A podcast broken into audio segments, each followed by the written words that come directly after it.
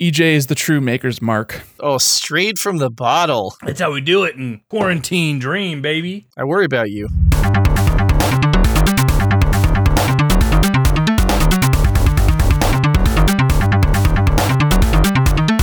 I am most eager to engage in some unadulterated violence. Gods of Crusade podcast. Who cares? We're out here. EJ Olson here, joined always by Nicholas Durheim. Ch- Yeah. And again, as I said on the podcast we recorded last night that you won't hear until next week, a new regular, Chris Gilly Forer. I'm excited to be here, and I mean that genuinely and without sarcasm, as opposed to the previous times. I'm thrilled to be here, Really and selling it. I believe it this time. yes, nothing better to do. Not a Blazers versus Clippers matchup that I'm missing. Oh, I know. Hey, I'm missing it with you. I'm going to pull it up on my uh, screen in front of me so that when you guys are talking about like Kid Icarus or something, I'm just going to zone in on the game. Spoiler, God, spoiler. That seems like more of a thing that Leaf would talk about. Something stupid like Leaf? Kid Icarus. is an adorable fucking dork. Let's talk about the 3DS. He's like Christmas 2020, and he's like, "Yeah, I just been playing Splatoon and Tetris." Bless his soul. I should have I should have jumped into Splatoon with him. little little nostalgia there. When did Splatoon come out? Like 2017? Summer 2017, yeah. Yeah. Like June, June or July. So we're due. Splatoon 3 next year, calling it. I hope so. Took him two years between one and two. I hope so. Two wasn't really even a two, it was a one and a half. Maybe three will be like a two and a two and three quarters. Oh man, we're getting into Harry Potter land here. We're gonna divert. This pod is all about catching up, as all of our pods seem to be, because we go through stretches where we don't talk for ages, and then we come together to just talk about everything we've been playing and kind of skip over some news that may or may not have happened. But since last we spoke, we've had some major shit happen. Namely, next gen consoles have been released after seven years, of which I acquired both somehow without any shady, nasty business. EJ Moneybags over here, hovering over that buy now button. I will say I did the Xbox All Access. So the Xbox has been free so far. so You haven't made a payment yet? no. Cool. Yeah. Shit. So that'll be that'll be next year. I'll have to deal with that. So yeah, we'll talk about that, and we're gonna talk about everything we've been playing. We might touch on cyberpunk drama because that's happened, but that's kind of left the zeitgeist at this point. No one cares. CD Projekt Red fucked it up. Here we are. So where do you guys want to start? I I don't care, man. I got a bottle of whiskey. I got some rice and some mushrooms, and you know I got you guys. So I don't care. We're here. We're doing it. This is my job as host to tell us what we're doing, but I'm leaving it up to you. Chris, what you've been playing? Whoa, taking it and passing it. I respect that. Uh, the hockey assist from EJ on the way to me. I've been playing. Um, you know, I wasn't playing a whole hell of a lot the last couple months of the semester. I was getting my my fall semester practicum show, being the MFA student that I am, up on its feet. Uh, we were talking about this before the pod, but UNC Greensboro, shameless plug, one of the only colleges in the country to achieve an in person season of plays last year. We had zero COVID 19 tests in the department because of our health and safety practices. So I wasn't playing a whole hell of a lot of stuff. Um, but when I was playing, I was playing Crosscode. I really sank into that game in a big way. Um, sort of an action RPG. It's got uh, melee combat. It's got like a like a stick shooter uh, projectile element to it as well. It's really zippy. It's fun. There's a lot of different ways you can interact with it uh, in terms of uh, move sets, special moves. Uh, you've got uh, powerful charge up moves with your melee, projectile, guard moves, dash moves. So you really can cater the way you want to play. Uh, based on where you're spending your uh, upgrade points, which for me, because not unlike EJ, I don't like to think too fucking hard about the games I play, is all melee all the time, mass damage, just like trying You're to a set up gunner, big- baby. I'm trying to set up big combos, you just man. said melee, no guns. No, Ah, got him. Ah, yeah, that, that, that, that, that. So that's been a blast. It's got a really interesting sort of exploratory element to the way you interact with the world. That there's multiple levels, uh, different heights of things that goes between different areas of the map. So when you get into a new area, you can see a lot of stuff you can't get to, but you know that when you get like two or three areas deeper, you're going to find that little ledge tucked around the corner that's going to get you up to the next level. You'll backtrack one area that's going to get you to some jump pads. It's going to get you up to the top level, get back to the first area to get that chest that's been like winking at you since you came into that uh, into that zone. Story's pretty interesting. Um, it's like a 16-bit art style, which I definitely like devour any given opportunity. Uh, I'm enjoying it a lot. I think I probably got like one or two areas left before I get into the uh, the end game, and uh, that's been a blast. Well, I think I will be checking out Crosscode after my current playthrough of Paper Mario Origami King is completed because I, I bought Crosscode physical. I was showing off the case a little bit. It's got the the protagonist and some some of their compatriots hanging out in the background. But that that's definitely been a game I've been waiting for to come out on Switch because it came out on PC. I want to say like 2018, but I play most of my indies on the Switch just because sometimes they come in a cute little box and that tickles my my brain stem in just the right way to make me feel satisfied. You're a sick, sick man. But Paper Mario, I got for my birthday, and I'm not sure if it was going to be a game that I would buy myself personally, just because I've had sort of a mixed sort of feeling with where Paper Mario has gone in the last uh, three or four games. Because I'm one of those elitists, one of those YouTube commenters that are always bitching about the way Paper Mario has not been a RPG series since the first two games. But I'm also not as like angry about it as a lot of other people are. It's just like, oh, it's just not the those games anymore. But I love Paper Mario, I love Paper Mario Thousand Year Door. At least one of those is in my top 10 at any given time, which I think EJ and I have talked about in a podcast that is lost to the annals of history. Now, yes, I said annals on purpose. but Origami King is very much like RPG Light. It's got really fantastic writing. It's got a lot of heart. It's got a lot of uh, enjoyable sort of exploratory mechanics and very light puzzling. It's easy. It's not hard to pick up and play. It's not hard to put down and wait a month and pick back up, which is what I did this last time because I was playing it and then something else came out and I don't know what. But I picked it back up in the last week or so. I just finished the, I want to say the third streamer, which is uh, sort of the way the chapters are broken up. Is there's these five, I want to say five or six, sort of uh, streamers that the main antagonist fucked up the world with, and there's big ass ribbons. You know, literally they're streamers because this is a paper world and you're a paper man trying to fix this paper bullshit. But it's cute, and I'm having a pretty good time. The uh, battle system is not graded on me enough to be like a problem. It's satisfying when I do interact with it, but it's easily avoided if I'm not feeling like I want to be battling. Because as many others have probably talked about, it's not really a RPG in that you're not getting experience points. You're just sort of getting coins, which you can use to buy items that break.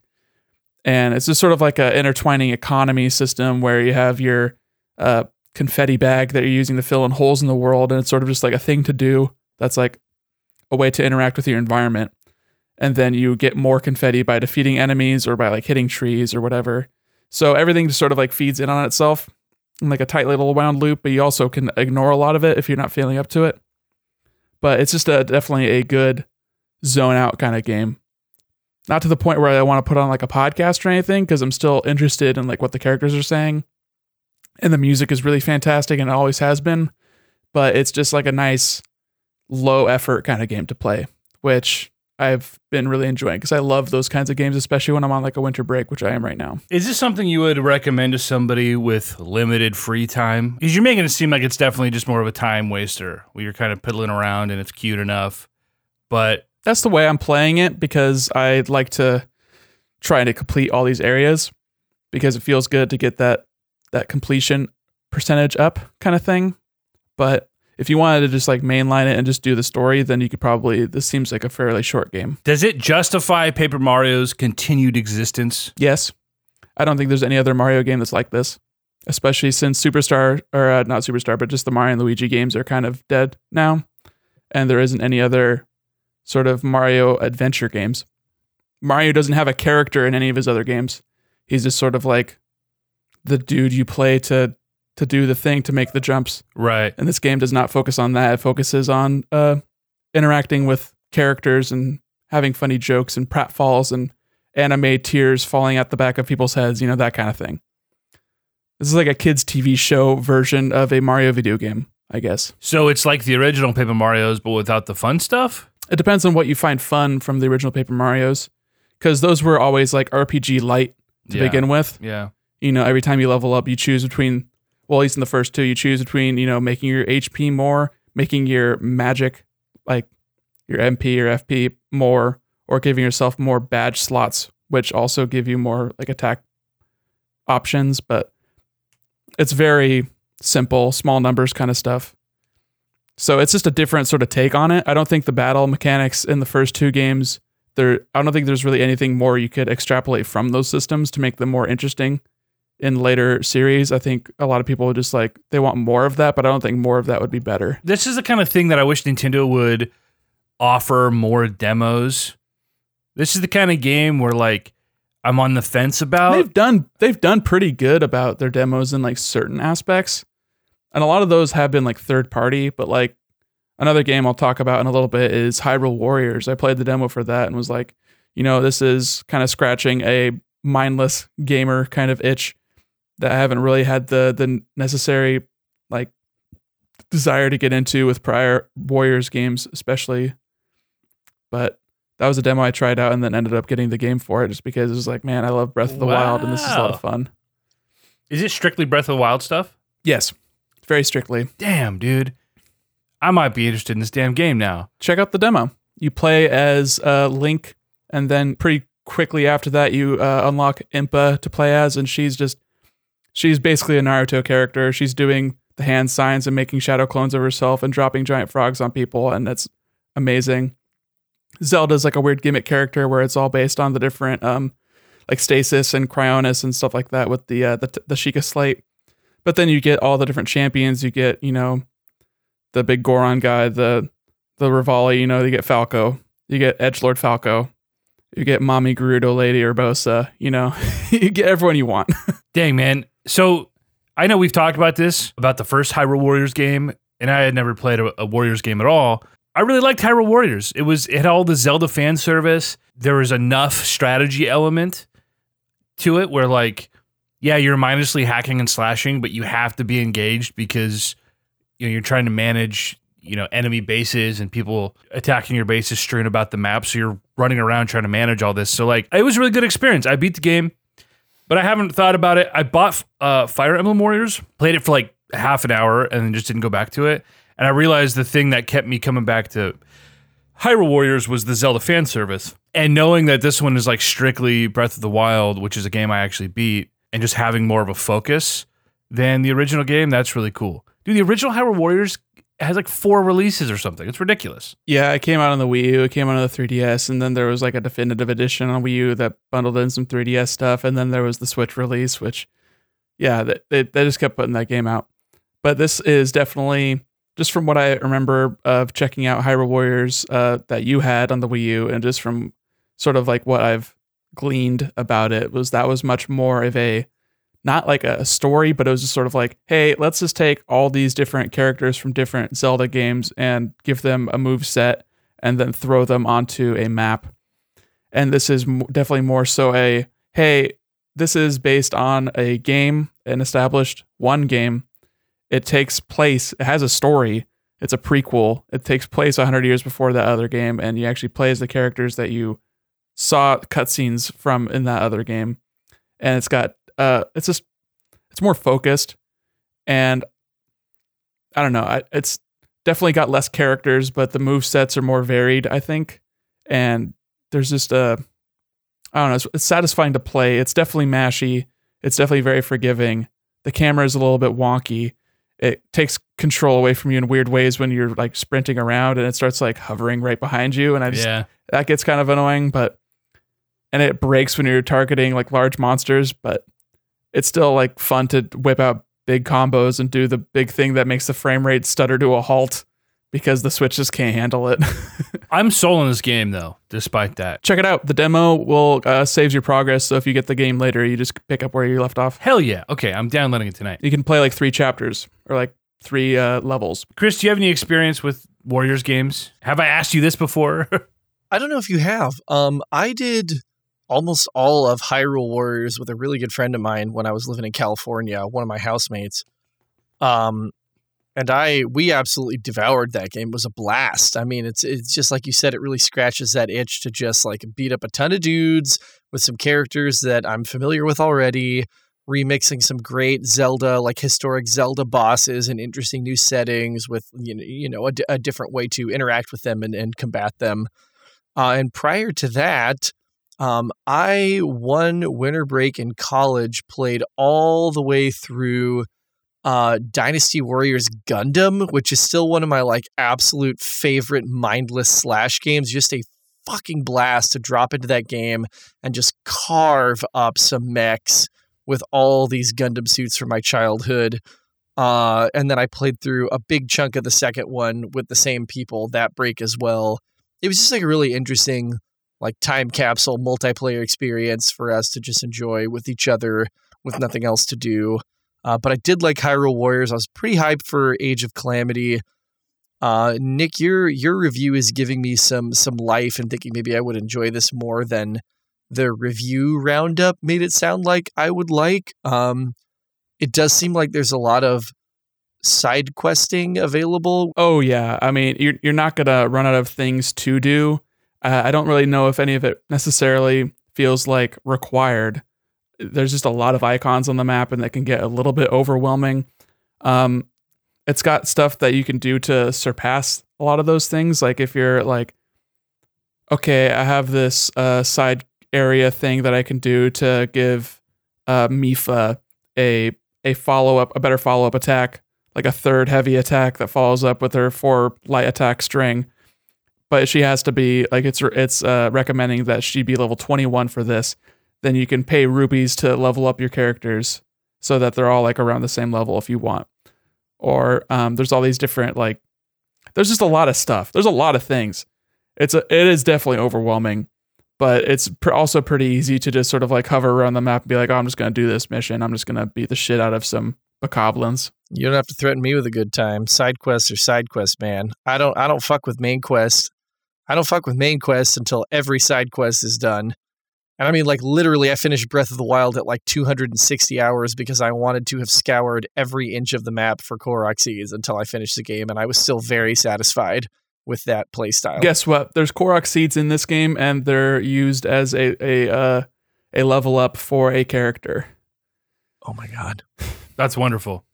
That's very cool. The the danger of doing all the side quests in a, a Warriors game, and especially Hyrule Warriors, which was the most guilty of it, it is literally endless. I was just watching a Jirard Yeah. the Completionist video. How long did it take him to finish uh, that that last Hyrule Warriors? Like 600 hours. Yeah, he's like, he's like, I've literally been playing this game for like five years, and it's it's finally over. That poor man. when when I started playing it in 2015, I said, "Oh, I'm going to do all the things. I'm going to get all the characters. I'm going to collect all the items. I'm going to you know do every single one of these quests." And which a lot of them you're just getting dumped on the same map over and over and over.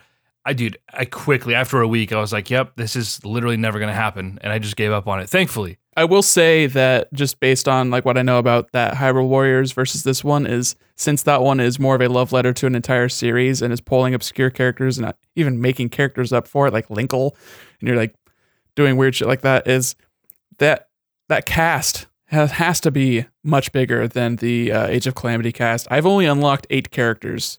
So, I don't know what the the final count will be when all is said and done, but there has to be less than there was in uh, the original Hyrule Warriors. remind me five and a half years from now what what the final tally ended up being with for all the DLC. Uh, you could just Google it. I, I mean, I could see this being a contender for DLC, but I don't know if that's really going to add a lot. Uh, it's not going to add, I don't think, anything story wise because, I mean, people are already kind of like, is this canon? Because it's got time It's stuff and like, canon. yeah, exactly. It's I mean, Zelda, bitch. the Zelda timeline is already a meme, and the fact that they put it in a book, they shouldn't have done that. They really shouldn't have. I mean, that's like that's like Disney erasing the Star Wars canon. Like it never fucking mattered anyway. But people are just gonna be mad about it because they changed something.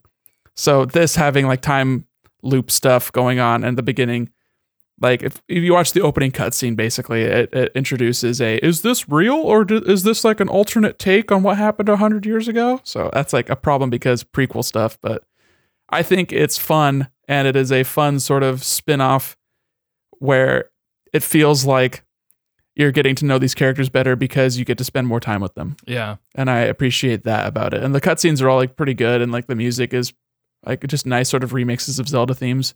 So obviously that scratches the the that part of my brain that makes me feel nice, you know, Zelda stuff. Hey, you know what? That's in short supply these days. So Nothing wrong with that. you know, on. get it where you can. I'm I'm downloading it tonight. I'm I'm sold on it, and I feel uh I feel guilty that I didn't like when I saw Hyrule Warriors flash on the screen. I shut down. I didn't know anything about this game, not a thing. I shut down completely. I was like, nope, I don't need another one of these. I will just say, you know, like level your expectations. It's still a Warriors game. It's not amazing. It's good. It's fun. It has performance problems. It's a little bit janky, but all said and done, it's a fun thing to to mash through and just like it's it has a very satisfying loop, very satisfying micro loop, especially that I find uh, pleasurable. One of my big things with Zelda is vibe. My favorite Zelda game is Wind Waker because it's got a lot of good vibes. The aesthetic is nice. The world design is nice. The music is nice. It just makes you feel good inside. So if this game can do that, like you said it did for you, I'm sold. But you know what else makes me feel good inside? That reminds me a whole hell of a lot of Zelda that I've been playing a lot of, like every day for four to, I don't know, sometimes eight hours with people, is Sea of Thieves. Was not expecting that. Neither was I. Neither You playing was that I. uh, Game Pass style or just uh, Yep. on Game Pass. Yeah, I don't know. Uh, I think Brendan was playing it, and he he uh, he and Mac were playing it, and he invited me to play one night, and I just was like, dude, it just doesn't like it doesn't seem like it's for me. And then um, another buddy of mine was playing it, and it was just kind of serendipitous that he was he independently was like, "Oh, you got to play Sea of Thieves with me." So I gave it the old college try, and dude, instantly fell in love with it. It was one of those rare moments where, like, literally within the first five minutes, rare moments. oh, I was like, "Holy crap! I love this game." The music, the aesthetic, you know, at the beginning of the game, you're like stocking up your ship for this expedition, and I literally got butterflies as we took off. And I don't know anything about this game. Like, I didn't know. All they had said was like, "Oh yeah, it's it's you're on a ship, you're sailing, you're collecting treasure. Sometimes you fight skeletons." And I said, "Okay," and I was like so excited. So I've put in an unreasonable amount of time into it in the last month, um, playing every day with with different groups of people, and yeah, so it's it's it's a pirate simulator. Yeah, I know you can uh, you can get drunk and throw up on people, and uh, you can play instruments for your your sea shanties. Can get monkeys and parrots and stuff. Yeah, and those are all fun little uh, additions. Don't necessarily add anything. It's just it's just a little a little bit of fun, right? But like the the core of the game is is resource gathering and sailing, really. And the sailing is like really pretty cool. I don't want to say it's realistic, but the sailing mechanics are pretty deep and requires a lot of cooperation. You know, you have depending on the size of your ship, you have to have people manning all your sails, sail direction, sail length. You have to like read the wind, and you know you got people managing the anchor and steering, and and then if your ship is damaged, you have to manage trying to patch the ship and bail water out. Something's always happening, and all in the pursuit of of treasure, uh, which you know there are different types of quests you can do, but a lot of it comes down to like either following a magic compass and exploring the world or being told to go to this island with a treasure map and you find the X on the very, very primitive maps, right? So you're doing a lot of digging and exploring and trying to figure out, or you get um, parchments, little magic parchments with clues, and you have to be like, all right, you know, some arcane fucking, you know, find, you know, basically looking for some symbol painted on a rock. You think. And then you get there and the next clue appears and you're trying to like figure this stuff. So it's like it's not overly difficult, but it's enough to keep you engaged and just exploring with like four buddies is is just so satisfying. The loot grind, you're just getting treasure or or other forms of currency, the balloons, whatever, and getting higher reputation with whatever faction you're doing quests for. Eh, but it all just comes down to like getting more gold. And the gold only buys cosmetic items. Like there's no reason to play the game. Which I guess there's no reason to play any game if you want to look at it that way. But like Yeah, the incentives in game are so bare bones after all these years, but you still you just get addicted, man, to hitting that treasure, man. And and kind of the the whole conceit that kind of makes this game what it is is like you get dropped into a PvP server. you're, you're playing this big open world with other players, and anybody can come and fuck you up and take your treasure. You can sink other players' ships. They can board you, raid you. Combat's a little janky, but that's like always a fear eh, of like, oh, we just spent three hours hoarding treasure and we get attacked as we're trying to like dump and go sell all of our stuff. And so you're also managing that. And and it's the servers are pretty bare by design because they don't want it to just be an obnoxious, you know, cannon fest and then it wouldn't be fun. But you run into three, four ships over a course of three or four hours, and there's always that element of danger. And you don't know if if they're uh you know, if they're gonna come after you or if you're gonna form an unlikely alliance and just like they got proximity chat in the game so you can just talk shit to them. I love that shit, man. I love that built-in tension that that games can uh, can build up. I think video games are like one of the only mediums where they can really truly threaten you. you know, you're not going to feel threatened watching a movie unless you're watching like a horror movie and you're like really invested in it, but I think video games do that the best. Right. Well, even then, in the game, you are you are the protagonist. In a movie, it's like even if you are watching something scary, it's like okay, what's happening is predetermined. In a game, you are the protagonist, and you don't know what the fuck is going to happen. So yeah, that that tension is it can be frustrating. There's nothing worse than getting to the end of a three or four hour play session and and having your boat capsize or sunk by an NPC or or having a PvP interaction that you weren't planning on. Um, it's very frustrating. And like you said yourself, is like the there's no point to the game. So even if you lose all your treasure, that that treasure wasn't really worth that much anyway. It was the experience getting it and the experience losing it are, are almost equal. If you have that tension and it's a satisfying payoff and you don't feel like you're completely robbed. In retrospect, it's easy to feel that way. In the moment, you feel like you wasted four hours, but you have to remind yourself, yeah, it the the money didn't mean jack squat anyway. You know, and right now at, we're at a point where we're just chasing like uh, wh- what does Xbox call them? Achievements. Yeah. we're, we're just trying to chase achievements and like get the like top title, whatever master pirate title you get, which you have to max out all your reputation, do quests for all these different factions. So it's it's a lot of hours required, but it's been a lot of fun. And now I'm playing with my 12 year old brother, who you know, playing with a 12 year old is pretty frustrating at times because they don't like to cooperate, and this game requires a lot of cooperation in order to be effective. But he's having a blast with it. So it's, you know, it's worth the time. And it's fun, even when it's frustrating. It's a game that I would love to like get you guys in on, you know. I don't know if it's exactly up your alley. Um, because it can be a little meticulous and frustrating. Chris, have you had any interest in this game? Have you seen anything about this? It has interested me. I would say that by and large, the all access and Games Pass sort of not package deal, but considering them in tandem has got me ready to be an Xbox owner for the first time since like the second model of the 360 in 2000, Yeah. 2010. Literally a decade I have not owned an Xbox console, uh, but I'm ready to do it with uh, with Games Pass and with the ability to finance it in a, a semi first party manner as opposed to going through like Best Buy's credit card or whatever, which of course I don't want to do. I don't need more I don't need more credit cards. Um yeah, I'm I'm super down. Um I'm uh, today I finally started like peeking around knowing that like my $600 stimmy was coming.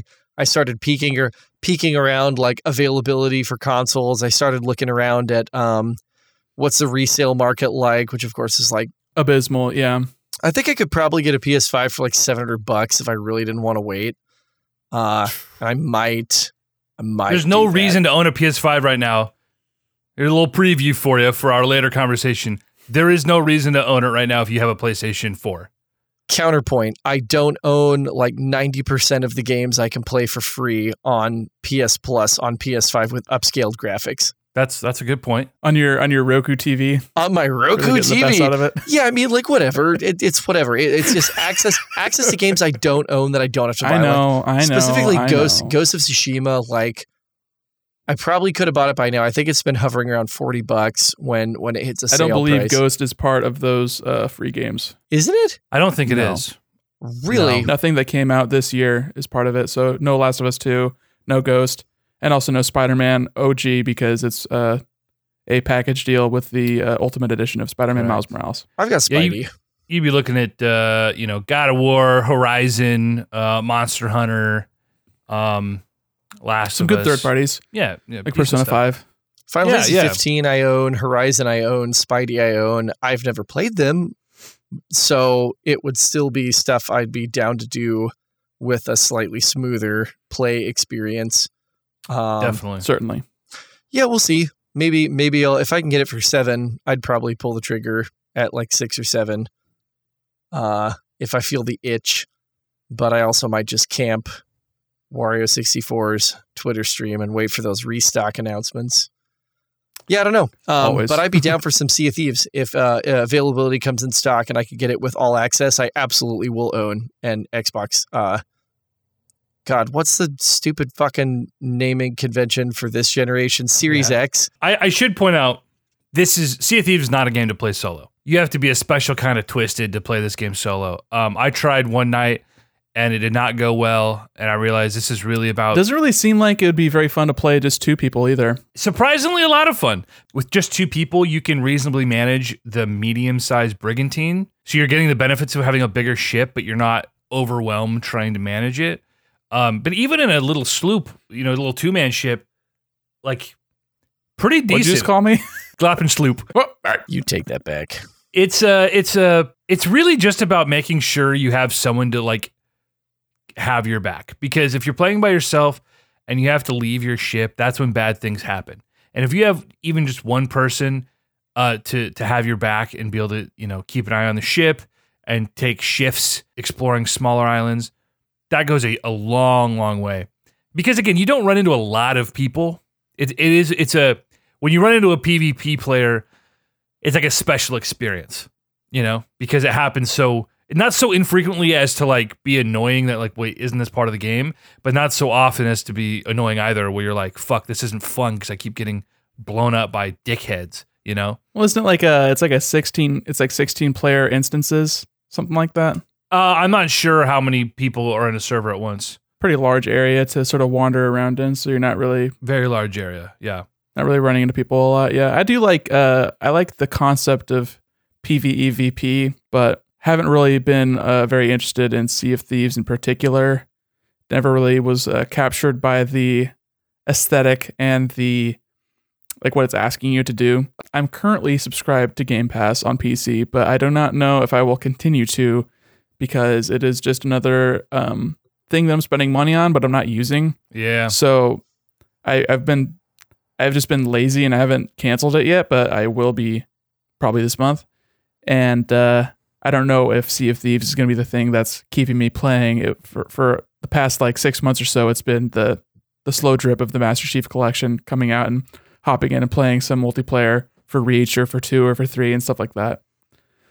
But I don't know if that that has been like single nights and it's been problematic with just the Xbox app has been really bad on PC Oh yeah. especially since I'm trying to install games not on my C drive because I only have 500 gigs on the the NVMe and it's just like I'm having some troubles. Game Pass is a lot less appealing of a proposition on PC versus console. And if you can get the, you know, the big boy package uh where you get both, like the PC is more just sort of the cherry on top if you have a PC. Yeah, and that's what it feels like. It feels like it's a a value add and not like Game Pass for PC is not really its main selling point. Right. And I'm not really interested in getting the series because I did just spend like over a thousand dollars on my PC earlier this year. Sure. So I'm gonna try and milk it for all it's worth. I still don't know where I, I sit when it comes to, you know, I got the Xbox Series X only because financing it saves you money over a long enough period that it's not really a financial burden, right? And with the Games Pass and it being a more powerful console than the PS5, I just said, let's just take a flyer on it.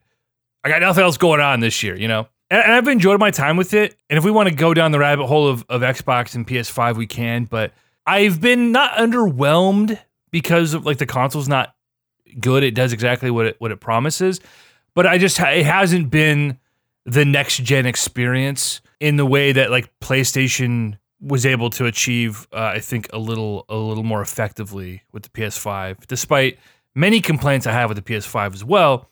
And we we knew going into this it wasn't you weren't going to be getting this massive generational leap, you know, not in in, in performance or at least in fidelity.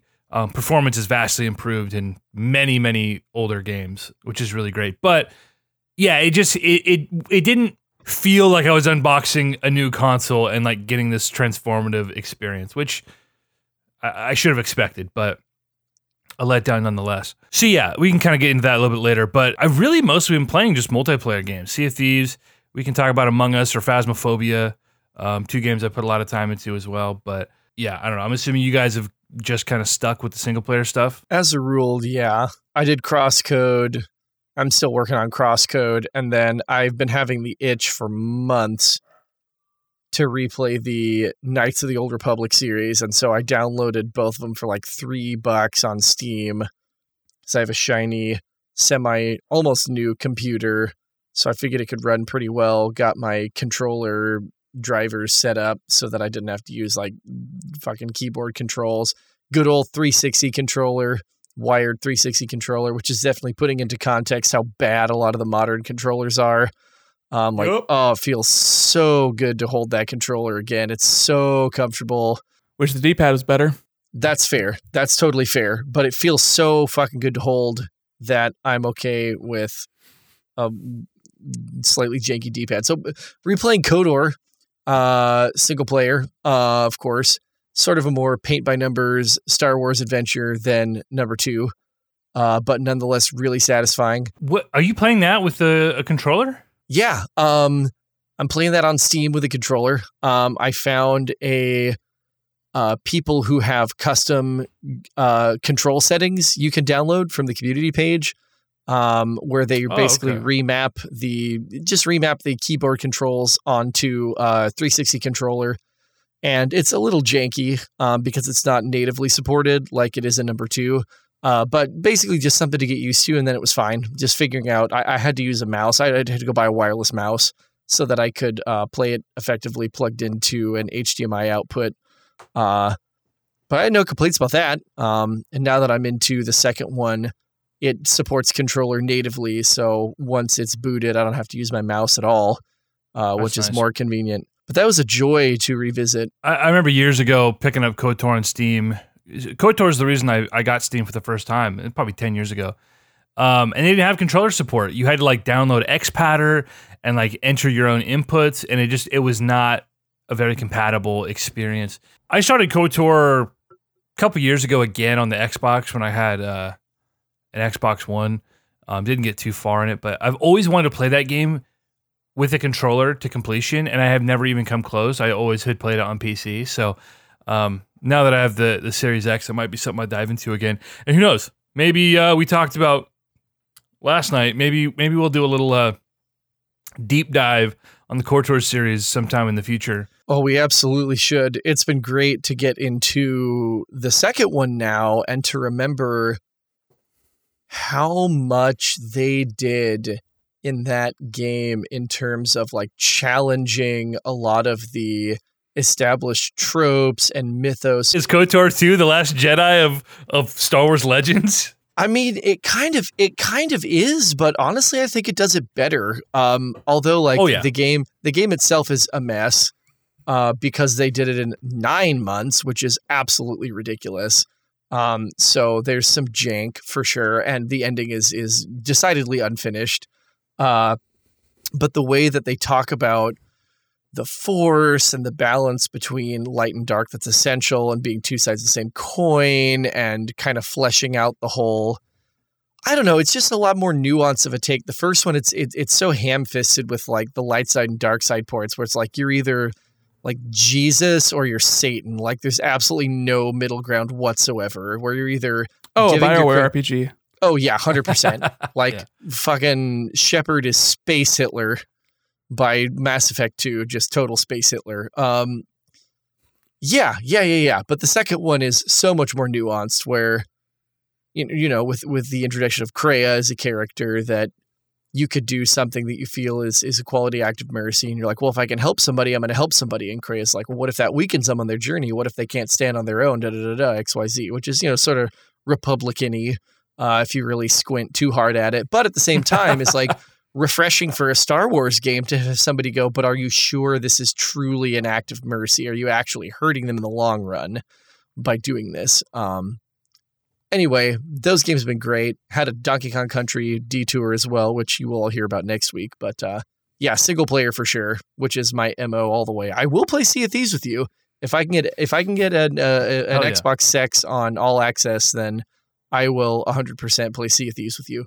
if slash when you do get that Xbox Sex, you should also check out um, Outer Worlds because that's uh, Obsidian's sort of space Fallout that they made last year. Seems like that'd be right up your alley, Chris. I heard that. Yeah, I heard really really good things. I saw it on sale like literally today for like 25 bucks on PS4. Now I'm feeling Damn, like I should have bought it. I had a copy. I could have included it when you uh, bought all those games for me this summer. I uh, I played it for a couple hours and was not. It's it's definitely something I think you would like, Chris. It is, um, and I don't mean that as an insult. uh, the charm of that game really lies in the world building and a lot of the character interaction and dialogue.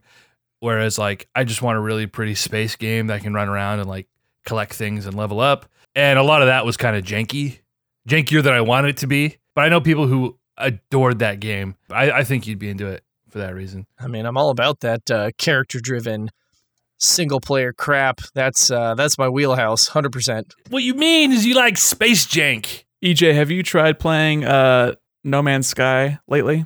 Was just gonna ask. I bought it during quarantine. I don't know. At some point this year, I bought it and was underwhelmed and frustrated at the PC performance. Um, but I did download it on my my Xbox Six with Games Pass. So you never know. I might go back to it and try it. Because I know uh, Mac was playing that on PC. I don't know if Brennan ever jumped into it, but that does seem like a, a game that you could Sea of Thieves up and just go mine some planets together. It seems like that's what the fun of that game would be. I think the onboarding for that game is a little whack, and the barrier of entry is is higher than I'd want it to be. Bro, how much Destiny 2 have you played this year? I've played a lot of Destiny this year, and it, listen, the onboarding on that game is is legitimately horrible. But It's impossible. yeah, luckily I've I've had a Sherpa during all of my my sort of initial Destiny experiences, so I didn't have to worry about figuring that stuff out myself. I just shot things and collected weapons and played with people. But yeah, if you're if you're in that game trying to play the do the quests, like that's not what the game's about. The the game there's a whole meta game there that the game does not explain to you, and if you aren't playing with other experienced goobers who who like show you the ropes, it's you know it'll be totally lost on you. And I was totally lost. That's why I, I quit playing Destiny 2 because it was like such a departure from the first game, which again was so arcane that if it weren't for having a super nerdy experienced play group to sure Brendan and I through it, we would have never gotten into the to the meat of it. We would have just done what you know our buddy Dre did the first time, which is like do the quest and say, yeah, a lot of flash, not a lot, a lot of substance.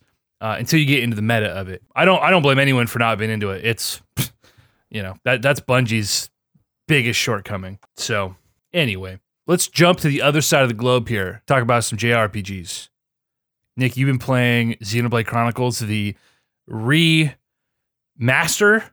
you would call it, for Switch. Yeah, I never really know what the what the definition and delineation between like a remake and a remaster is or should be, but it is definitely a very light sort of hand on the uh the Yeah. quality of life changes and the the visual performance. They definitely put like new faces on all the characters and they gave them better hair so they don't look like completely asinine because that Wii game was horrendously disgusting looking. Yeah. It never looked good. It was trying to do a lot with uh, definitely an underpowered system, but that doesn't excuse a bad art style. very blocky, very brown. And you, you had that really, really shitty, like JRPG bloom. yeah, and they just had bad face structures. Like it was like they were trying to avoid being too anime, but they were explicitly anime and everything about it. But then Yeah. it had like gross looking noses and mouths and eyes. So they definitely they definitely improved that, and that made it a lot more palatable as far as like watching the cutscenes and seeing the performances in that regard. But yeah, I uh, I finished that game. I started the sort of epilogue, prologue, additional content. Was not interested in it at all, so I I've, I've just decided to skip that completely. But it was a a nice experience, and I don't really know how to like talk about it further without you just like prompting me. So just like ask a bunch of questions, and I'll talk about it that way. I do want to get into the comparisons between going back to this remaster having after having played Xenoblade Chronicles 2 a couple years ago. But what's the combat system in this like? Because I find that JRPGs, it's just a fucking shotgun blast of like or maybe more, a more apt description would be like it's just, it's fucking it's combat roulette. You have no idea what you're gonna get. It- they're just so varied. What's the combat like in this game? And is it super jank or is it is it cool? mechanically there's a lot to digest i feel like the comparison's been made but it, it is very appropriate that the combat is like mmo combat when you're in a combat encounter you're auto attacking you're moving around and your auto attack is happening while you're moving around and as your auto attack is hitting that's building meters in which you can spend on uh, a different like middle action and then you're scrolling left and right to choose between uh, other combat moves that you can do that you determine outside of combat. So you have like, say you have 10 attacks that you can uh, cycle through, but you can only choose like six of them to be on your action menu. So that's like your choices that you're making systemically outside of combat. But then inside of combat, those moves will have different effects. So there are attacks that will put your enemy into a break state, which then you can topple them, which then you can do more damage to them while they're toppled. They're not attacking you. So that's sort of like a status effect uh, sort of element to it. You can put enemies to sleep so they won't attack you until you attack them and wake them up. Uh, it's there's a lot of stuff happening. It's a little bit kind of janky and a problem to deal with though because you are not attacking alone. It's you and two other party members that are controlled by AI, and the AI is not very good. So you're sort of like hoping like okay, my character has break and I can put him to sleep, but I don't have topple, so I have to sort of like break them and hope that one of my AI companions will do the topple move so that they'll be in a, a weakened state from that. And some like bosses will only be susceptible to damage while they're toppled, so you're like really relying on AI to do that until you get to the point where oh maybe I have one character that can break then topple all in one. So it's a lot of relying on AI that's not good. And I don't know. It, it never got to the point where it was like satisfying to interact with as far as the mechanics introduced in the combat system. It was very cumbersome, especially at the beginning. And coming from Xenoblade Chronicles 2, where they had you just had four attacks and you put them on the face buttons so that you did them when you press the face buttons, as opposed to this one where I think I said six, but I think it is eight. So you're actually literally scrolling through using the D pad and like selecting which attack you're going to be doing next and like selecting it. And then it's got a a cooldown timer. So it's very much built like an MMO where you'd have like your num your your number row selected for your your hotkeys and Right, your actions, but you're manually scrolling and selecting. And it's just a lot of things to like juggle and keep it like in place.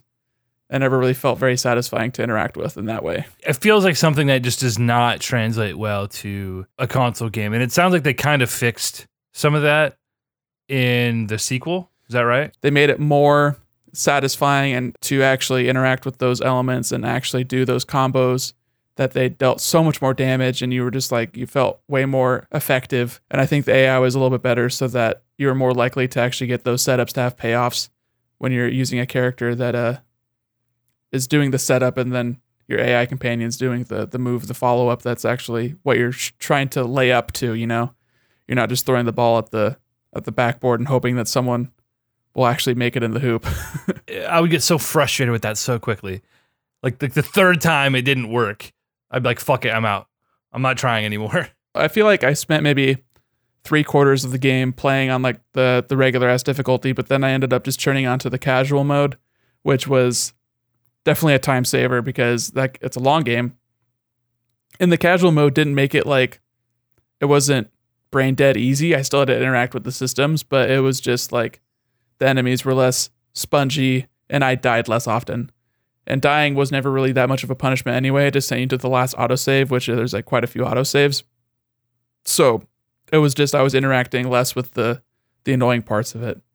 It was basically like having save states on Donkey Kong Country. I'm gonna ask you your favorite question. How is the story in this video game? It's got a really cool world.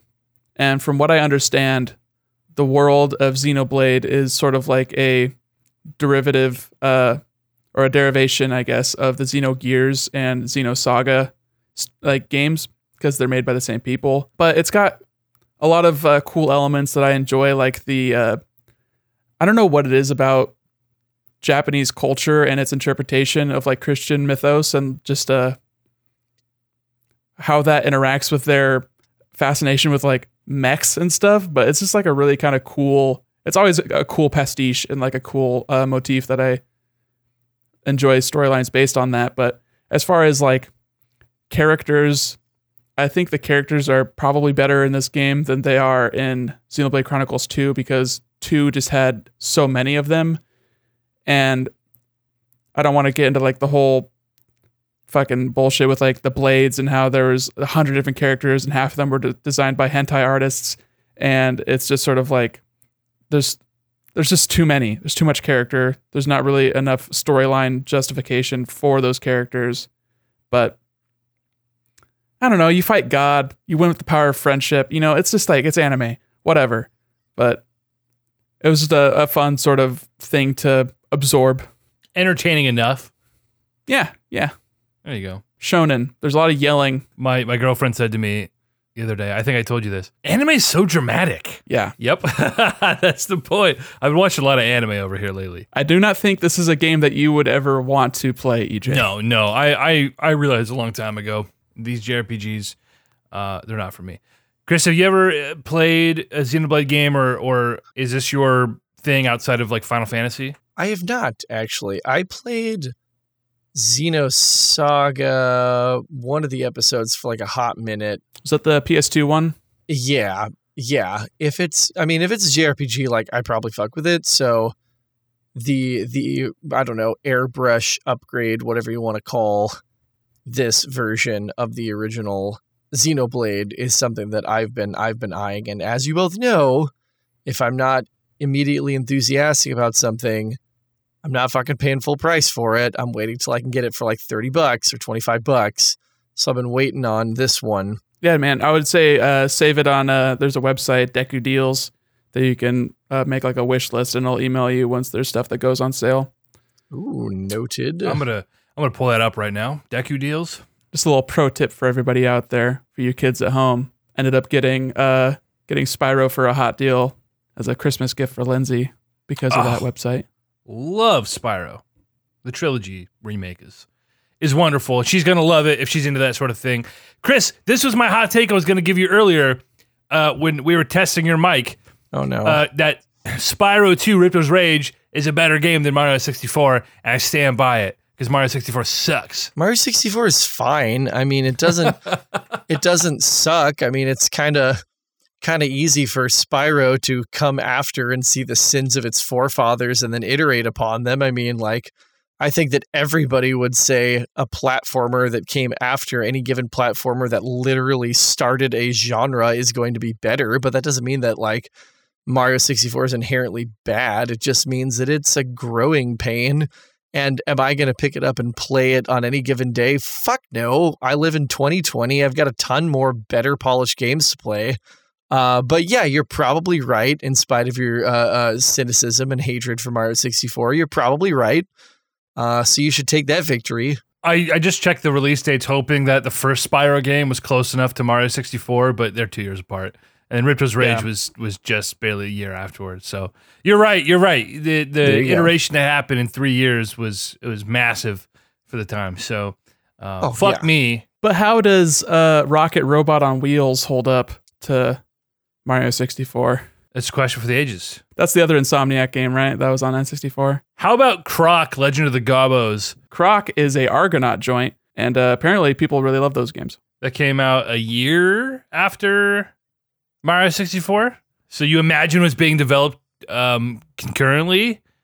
They were contemporary, or maybe based on how janky Croc was, which again I loved as a kid, but how janky that game was. Uh, maybe not. Maybe that they started development after Mario 64's success. I don't know. Did uh, Spyro uh, back on PS1?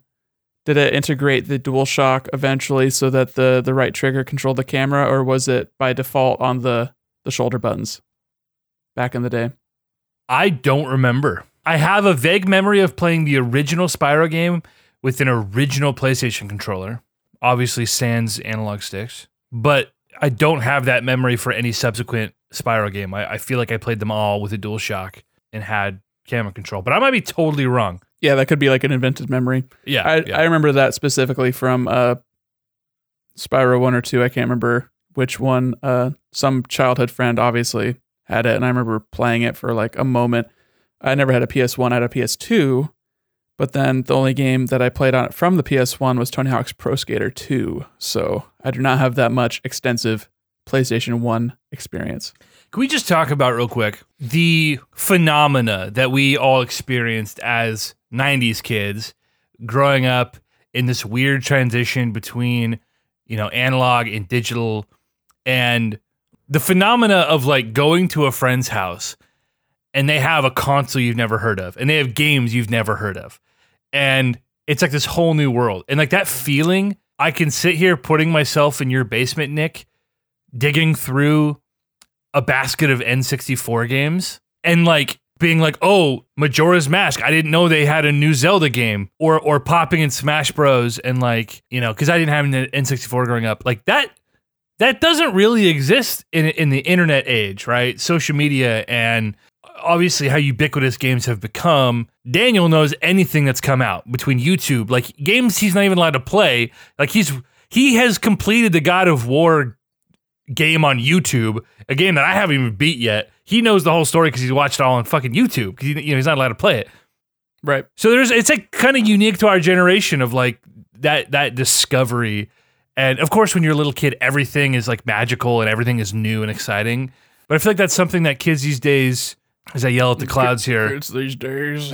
that doesn't exist for them in that in that same way. But some of my favorite memories, it was that discovery. It was going to a cousin's house and the weird neighborhood kid had a Pokemon game that I had never heard of. You know, Right. I'm like, oh, Pokemon trading card game, the card game on Game Boy. You know, and like you didn't know about it. The game rules. Oh, it's goddamn, it's wonderful. The music and just spamming your deck full of oaks. Oaks and Bills. Oaks and Bills, dude. So wait, was Oak draw seven and, and Bill was draw two? Yeah. Oak was right. discard your hand, draw seven. Right. And you could have four of them and you could play as many as you want a turn. It was busted. oh, the early Pokemon card game, man. I, I started not that long ago. I started the uh, Team Great Rocket. Team Great Rocket, yeah, the sequel. Got a fan translation. What nostalgia! What nostalgia! But I, I'm all about looking back, back when it comes to these sort of things because I want to enjoy the new and exciting things. But at the end of the day, gaming is a very I don't want to say it's a childish hobby because that that seems you know like I'm I'm trying to insult somebody, but like you know it's something that we all grew to love as children and whenever I'm trying to enjoy a game, I'm chasing some version of the feelings I had as a carefree child experiencing these worlds for the first time. That's like the same reason you watch sports, you know? It's always different. It's always fun and new and, and exciting and engaging. And it's something that you've been doing since you were a kid. Big brain time, baby. Big We got brain. Mario and basketball over here. Hey, that game slaps. Mario and basketball. What was the name of that one? Hoopers? Uh yeah, there was a basketball one. Um, There was It was great. Yeah, it was Oh, on DS, man. right? The 3v3 one? Mario hoops three on three. Or am I thinking Yeah. of Wii Sports Resort basketball? Was there a Wii Sports basketball? I don't remember. Is it? If this game's any good, I gotta pick up a copy. I mean, I remember we are great. the the Mario Hoops 3 on 3. That's the EA one, right? Yes, I believe so. This came out after I graduated high school. That explains a lot as to why I wouldn't have known it. I was pretty much the only games I played that I kept up with in high school were the Pokemon games. Outside of that, I didn't play anything in high school except for my PS2, which was old news, obviously. Anyway, Mario Hoopers, dude, three on three. Let's fucking go. Put that on the list. Have you guys seen anything about uh, Immortals Phoenix Rising? Does it interest you? Because I'm kind of interested. Yeah, it seems like a Chris ass Chris game. Oh, it absolutely does. I mean, it's a Ubisoft title that's not Assassin's Creed, but uses a ton of the same fucking mechanics from Assassin's Creed. So, yeah, I'm going to be on that like a fly on shit soon. I did read an analysis that the Switch version um, plays pretty well given the limited capacity that the Switch has. Uh, and for me, Nick, you mentioned this earlier about indies that if you can get them on Switch, you're going to wait and get them on Switch. And that's been my MO the whole time is bring shit to Switch and I will buy it. And I have done that. So I will definitely be picking it up. 50% off. Deku deals, twenty nine ninety nine right now for Switch. Really? on Amazon, dude, or Best Buy. Only those two? I have a Target gift card. Also at Target. Oh shit, I'm going on there right now. Yeah, I feel like Immortals is definitely going to be uh, star linked as far as prices. I could see that dropping down to fifteen dollars eventually. That's super cool though, because Starlinked is like a criminally underrated experience. Like the shooting uh, and the ship mechanics are freaking awesome. The exploration's cool. I feel like that there's a niche for that game that just a lot of people didn't get to experience. Um, in Phoenix, like you said, Chris, it's a Ubisoft as Ubisoft game and a Zelda Breath of the Wild fucking skin. It sounds outstanding. I dropped 10 bucks to buy Starlink uh, on Amazon with the Arwing figure, and my yeah. package got destroyed in transit. It never showed up. Oh no! Literally got destroyed, and they refunded it. And I was like, all right, well, I guess that wasn't meant to be. Um, I was excited about having that Arwing on my entertainment center. You probably still get it for for dirt cheap. I picked it up digitally for one of those crazy sales, getting the Ultimate Edition for like thirteen bucks or something, and I played around with it um, before I lost my job, and it's something that I, I have told myself throughout COVID that I'm like I- I'm gonna go back to that. Hell yeah, dude! This Deku Deals website is badass. Is it all Switch? That makes sense. Just made by like a guy that I saw. Uh, he linked it on Reddit or something. He's like, "Hey, I made this website if you guys want to keep track of deals." I like when it tells you it's the lowest deal ever. Yeah, uh, yeah, it keeps track of the the sales history. So Very you can see cool. if you can see any trends. Like sometimes, like you know, Activision games will be like, "Oh, this only goes on sale during fall." A couple things I want to touch on before we kind of get into the PS5 and Xbox, and I'm going to kind of rely on you guys to just, uh, you know, I'll, I'll just field questions. I have some thoughts about the Dual Sense that I will rant on, but other than that, just you know, whatever. If you guys have any curiosities, um, I know Chris is watching the Trailblazer game right now, which I I'm so sorry. Not a great, not a great game right now. Uh, as we fall behind 25 at the top of the third. This is a Trailblazers podcast now, in case you're wondering. You're going to get a play by play two weeks late. Nick's not happy about it. It's bad cotton. Among Us, Nick. I know we've talked about this briefly because for a while there, our boys were playing it and we were having a good time. And then they quickly got over it. And I started playing with a different group. Um, and I still go back to it whenever we can feasibly put a group of eight to 10 people together, which is rare. You know, it's Mafia or Secret Hitler, uh, but on a computer. And when you have a full group of eight or 10 friends, it is a fucking great time. If you're listening to this, you know Among Us at this point. It, it was Tiger King of video games this year Very appropriate. Wow. yeah, but less syphilis and suicide. So yeah, I don't know. I wish we could have got you to play it, but as you keep saying, you don't like games you have to lie to your friends. Stresses me out too much. I, I don't have fun with it. The absolute thrill of seeing that screen and hearing that sound that says "You are the imposter," and just the the butterflies and your heart starts racing, and you're like, "All right, how am I going to get away with it now?" And the more experience your friends get, the more people learn the maps, and you know they learn which vents connect where and what some of the common plays are and how you trap people. And suddenly I'm I'm going from the most experienced player to one of the least and I'm trying to figure out the meta of like how people are trying to trap potential imposters. It is just it's a game that makes you think quick and yeah, obviously if you're not a good liar, you know, it's not a game for you, but or if you if you're slow on your feet you don't have to be a good liar necessarily there's a limited number of things you can eh, lie about but like you have to be quick and our buddy brennan whenever he's the imposter if he gets sussed at all not even accused just like hey what were you doing over there brennan he fucking radio silence for like 10 15 seconds we're like okay it's brennan and he's just like i can't think of something quick enough it's like you just have to say literally anything just literally anything and we'll move on so it's a lot of fun. I want to chat about uh, I want to chat about Phasmophobia before we move on to the um, next gen stuff. Have you guys seen anything about this game? Yeah. It also kind of took off a little bit after Among Us. Very different type of game. It's one to four players. You are hunting ghosts. It's made by one person, I believe. So it's very much early access jank. You have a bunch of tools at your disposal, and you're kind of playing a game of uh, supernatural clue, trying to deduce what kind of ghost you were dealing with. And there are a lot of intricacies there, the way different tools work uh, and how they interact with different types of ghosts and different types of environments. And and then the jank just adds another layer of like unpredictability, which is fun. For the record, I am not a horror game fan at all. The only horror game I've ever played, unless you want to count Last of Us as horror games, which I would, so I guess I played those. But the only like strictly horror game I've ever played outside of this was kind of played. I, I I did a whole playthrough next to Brennan a couple years ago of Until Dawn. Until Dawn, yeah, uh, which I enjoyed. I enjoyed for what it was.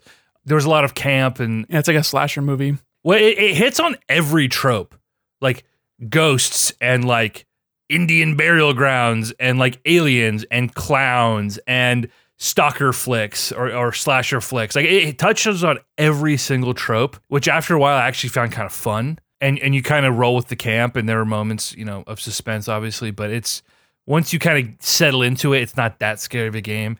Um, and it's just interesting to kind of pick the different paths. But I'm not a horror game guy. I don't like horror movies. I don't like horror games. I, you know, I ain't never read no fucking H.P. Lovecraft over here. Like, it's just not for me. Okay. So I got dragged into Phasmophobia. And dude, the first week of that game was terrifying, but I was addicted to it. It was like eating spicy food. It hurts. I hate this, but I would just keep coming back for more, man. Moments where the ghost would pop up and the, the sound effect would flash. And in the game, uh, when your adrenaline gets going, if a ghost comes near you, you hear the heart pounding in your headphones, and that freaks you out because it's abrupt and it's visceral and, and loud and yeah, you walk, you know, walking into a house and you hear like a radio on upstairs. I mean, it's terrifying, and it becomes less so the more you understand how all of the mechanics work, and you know, it can quickly kind of become routine how you deduce what you're dealing with. But for like a good six weeks there, we were playing every other night, and it was a lot of fun. So another one of those games where I would love to get some of the guys from the group chat in on it. Have either of you seen anything like this? I know you, Nick, you said that you had seen, you know, when this game took off. What are your thoughts on that? Uh, yeah, I've just heard a lot of uh, similar sort of takes and impressions of it where it seems like a very cool game to play with friends for a while until it turns into too much of a we know what we're doing, we're just doing the thing, and then sort of that's where the abrupt fall off happens. But as Right. a like a new hotness, it was a very um a big flash in the pan, which isn't necessarily a bad thing, but Yeah. it is what it is. It- uh, it's fun bringing in new players who'd never played and trying to explain things to them. And then you get to kind of live vicariously through them because they don't know what to expect. Yeah, it's like showing a friend a, a movie that you love. Yeah, it'd be, it'd be another one of those games to add to the list of, you know, cool things to do with people. It's cheap. It's a, it was dirt cheap. So yeah, I can't imagine like I don't know how you make this game and not have it be uh, cool for a while and then not cool anymore because the point of horror and suspenseful things is that you don't know what's going to happen. And I don't think there's enough variation that you could possibly add to a game like this to make it so that it was always suspenseful. You know, you're not going through a, hor- a haunted house like multiple times and expecting it to be as cool the second or third or fourth or fifth or Right. tenth time, you know? And you can't rely on jump scares at all. Like that's even if they are randomized, you can't rely on that to to build enough suspense to keep people engaged. You know, you do a, a drip of content. You know, new ghosts, new tools, new environments. That's that's a big one. They but it, it's a single guy as far as I'm aware, and you just can't produce enough content quick enough to to keep things interesting enough um, long term. So I think the only way you could make it so that it was constantly interesting is if the uh, ghost wasn't AI, but that's that's a whole nother can of worms that you have to try and design, and then you Right. get stuff like Evolve or Friday the Thirteenth or Dead by Daylight, and it's just a different kind of game. It's not like a Right. horror game anymore. It's a it's a PvP game. Yeah, that's all I have to say on that. That's a game uh, that I've spent a lot of time with, and outside of Rocket League, which you know we've talked about. Uh, Chris, anything else you've been playing recently that you want to chat about? I got Yoshi's Crafted World on sale on Black Friday. I think I got it for 30 bucks, which is the price I was looking for. Uh, that's been a delightful diversion whenever I'm sort of overloaded on whatever else I'm playing. Just like pop in, do a couple of levels. Um, really charming design. The music is like immediately welcoming and delightful. Um, the the whole crafted world aesthetic, nah, not as interesting to me as the as Woolly World was in terms of all the yarn stuff. I was sort of like, ah, we're using different craft supplies and not yarn this time. All right, sure. Um, and I'm a little. I, I kind of thought that the whole they said, oh, you're going to be able to go on the back side of the level and it's going to be a different experience. And like, yeah, that's technically true but you don't really play it from the backside. It's sort of like a sprint through where you have to go find Poochie's puppies in a specific amount of time and then get back to the beginning of the level. Um, there's little uh they call them scavenger hunts where NPCs on the map will say, "Hey, did you find me a, a squid?" And I've known it to be on the backside of the underwater level. So you go into the underwater level on the backside, you're looking for the squid, you got to shoot it with an egg.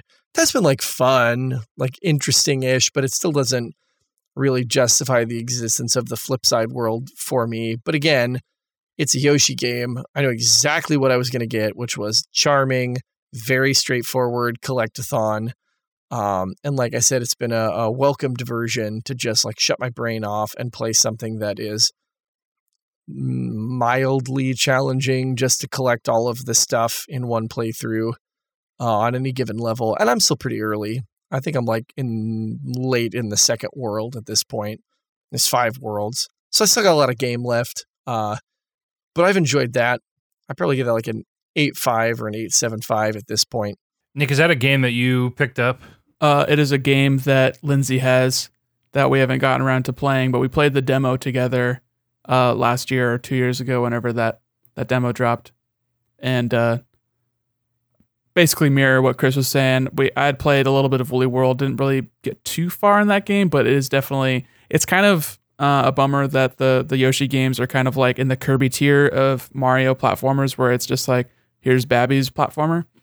I wish there was a little bit more challenge. I wish there was a little bit more to differentiate it from Mario so that they could still be interesting without just being uh, very elementary. But what Chris was saying as far as like the the low tension, low stakes sort of easy mode gaming sesh is sort of how I feel about Paper Mario. So I think that Chris, you would really enjoy Paper Mario as far as that, but less of the execution and more of the the thought process behind the uh, puzzling combat mechanics. It's just the slide puzzles are actually pretty interesting in the combat for Paper Mario. If I get it for 30 bucks, I would definitely buy it. There's Deku Deals Part 3. I'm going to go put that on my list. Um, if I know it's going to be like a chill game, I'm definitely not buying it day one. I'm definitely not buying it until I can get it on sale. Just because, like, for me at this point, like, honestly, I think ever since Assassin's Creed 3, which was like fucking unplayable at launch, I was like, I don't think I'm ever buying stuff day one again. Um, unless it's a franchise I absolutely can't live without. So like Final Fantasy, I'll buy day one, pretty much without question. Metroid, I buy day one without question. Um, but that's it. I mean, other than that, it's gotta gotta be a seriously major release. Uh, the Last of Us, the first one, was the hype was so immense for that and the reviews were so incredibly positive that that got me out which was sort of unprecedented for me to go buy a new ip at launch um yeah i don't really i don't really mess with day one stuff maybe this is a good segue into cyberpunk disaster sort of case in point right overselling Yeah. under delivering and then literally being the first game in history to be delayed after launch by being pulled from the PlayStation store. like just a shit show. What a nightmare. It's there's a lot to unpack here. And I don't know how much we want to get into it because Chris, you and I haven't played it. Nick, you played for a, a little bit. We have a lot of friends who are really into this game right now. But but just to touch on real quick, like this game was such a fucking disaster. PlayStation pulled it from their store. That is insane. You know the reasoning behind that though, right? Like CDPR to try and like cover their own asses were saying, "Hey, we'll give uh we'll give refunds to whoever wants it and just contact the the store owners for their perspe- for their respective platforms and we'll we'll make sure you get a refund." And Sony because uh digital rights management is so bad and you have no rights with the digital copies of games that you quote unquote That's right. own they can't say, "Hey, we're refunding you a, a faulty product," and continue to sell a faulty product. So they had to take it from the store just so that they could give refunds. And I'm sure they were very upset with CDPR for being so candid with saying, "Hey, we'll give you, we'll we'll give uh, refunds, and we'll." We we skipped the the certification progress or process because we're homies with with Microsoft and with Sony. So we- we just said, "Yeah, we'll fix it," and oops, we didn't. So it's it's definitely they threw a lot of their partners under the bus with just all their sort of PR fiasco nonsense. I don't think it would have been as bad because look at The Witcher was also kind of a disaster on console, but you kind of expect it if you're a Bethesda fan, you know, you know. And for a game the size of The Witcher, you just expect it to just be a fucking janky mess, and they fixed it, and it, and it, became a game really worth playing. But the problem with this is that they promised for years that it was coming to you know PlayStation and Xbox, and that was like seventy percent of their pre-orders. Eh, Cash in hand, we're selling to this this these consoles that were underpowered when they started developing the goddamn game, and and knowing this was probably going to get pushed to to new hardware, whether that was you know uh, Xbox One X, PS Pro, or or looking at a next generation of games. And they've known for obviously years at this point that PS5 was coming and Xbox whatever was coming. And they did all the PR spin to talk about how oh it's a surprisingly good port to the last gen. You don't have to worry about it.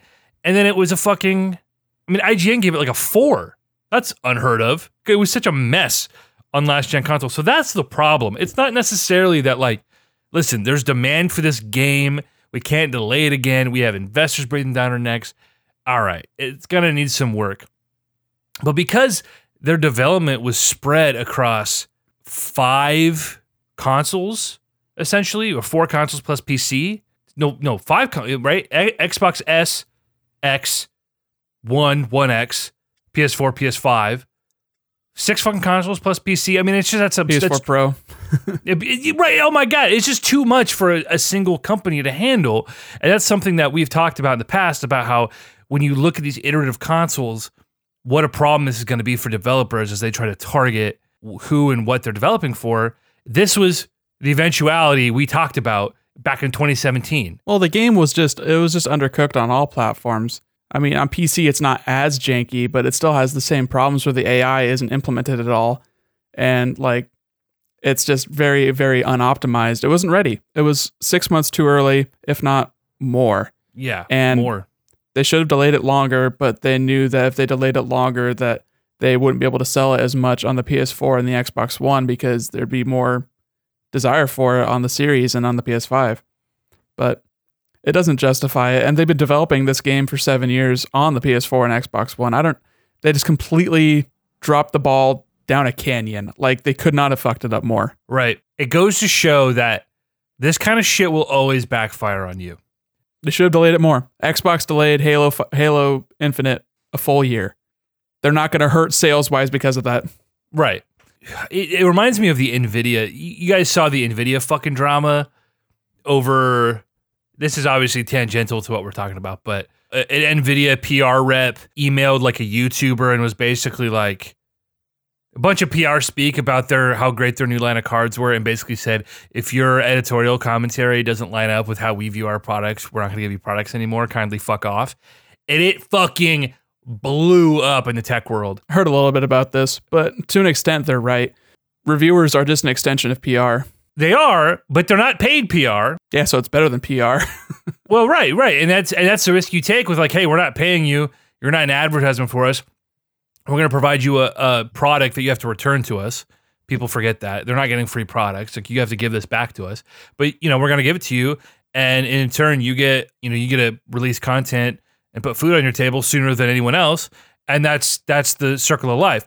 But when you start blackballing people and forcing people to choose between like their integrity or putting food on their table. So anyway, it blew up. And, and reading that initial email, you're like, how did you not think this was not going to fucking blow up on you monumentally? This was going to get out there and it was not going to go over well. For this specific Nvidia case, it's not going to hurt their sales because they're supply constrained anyway.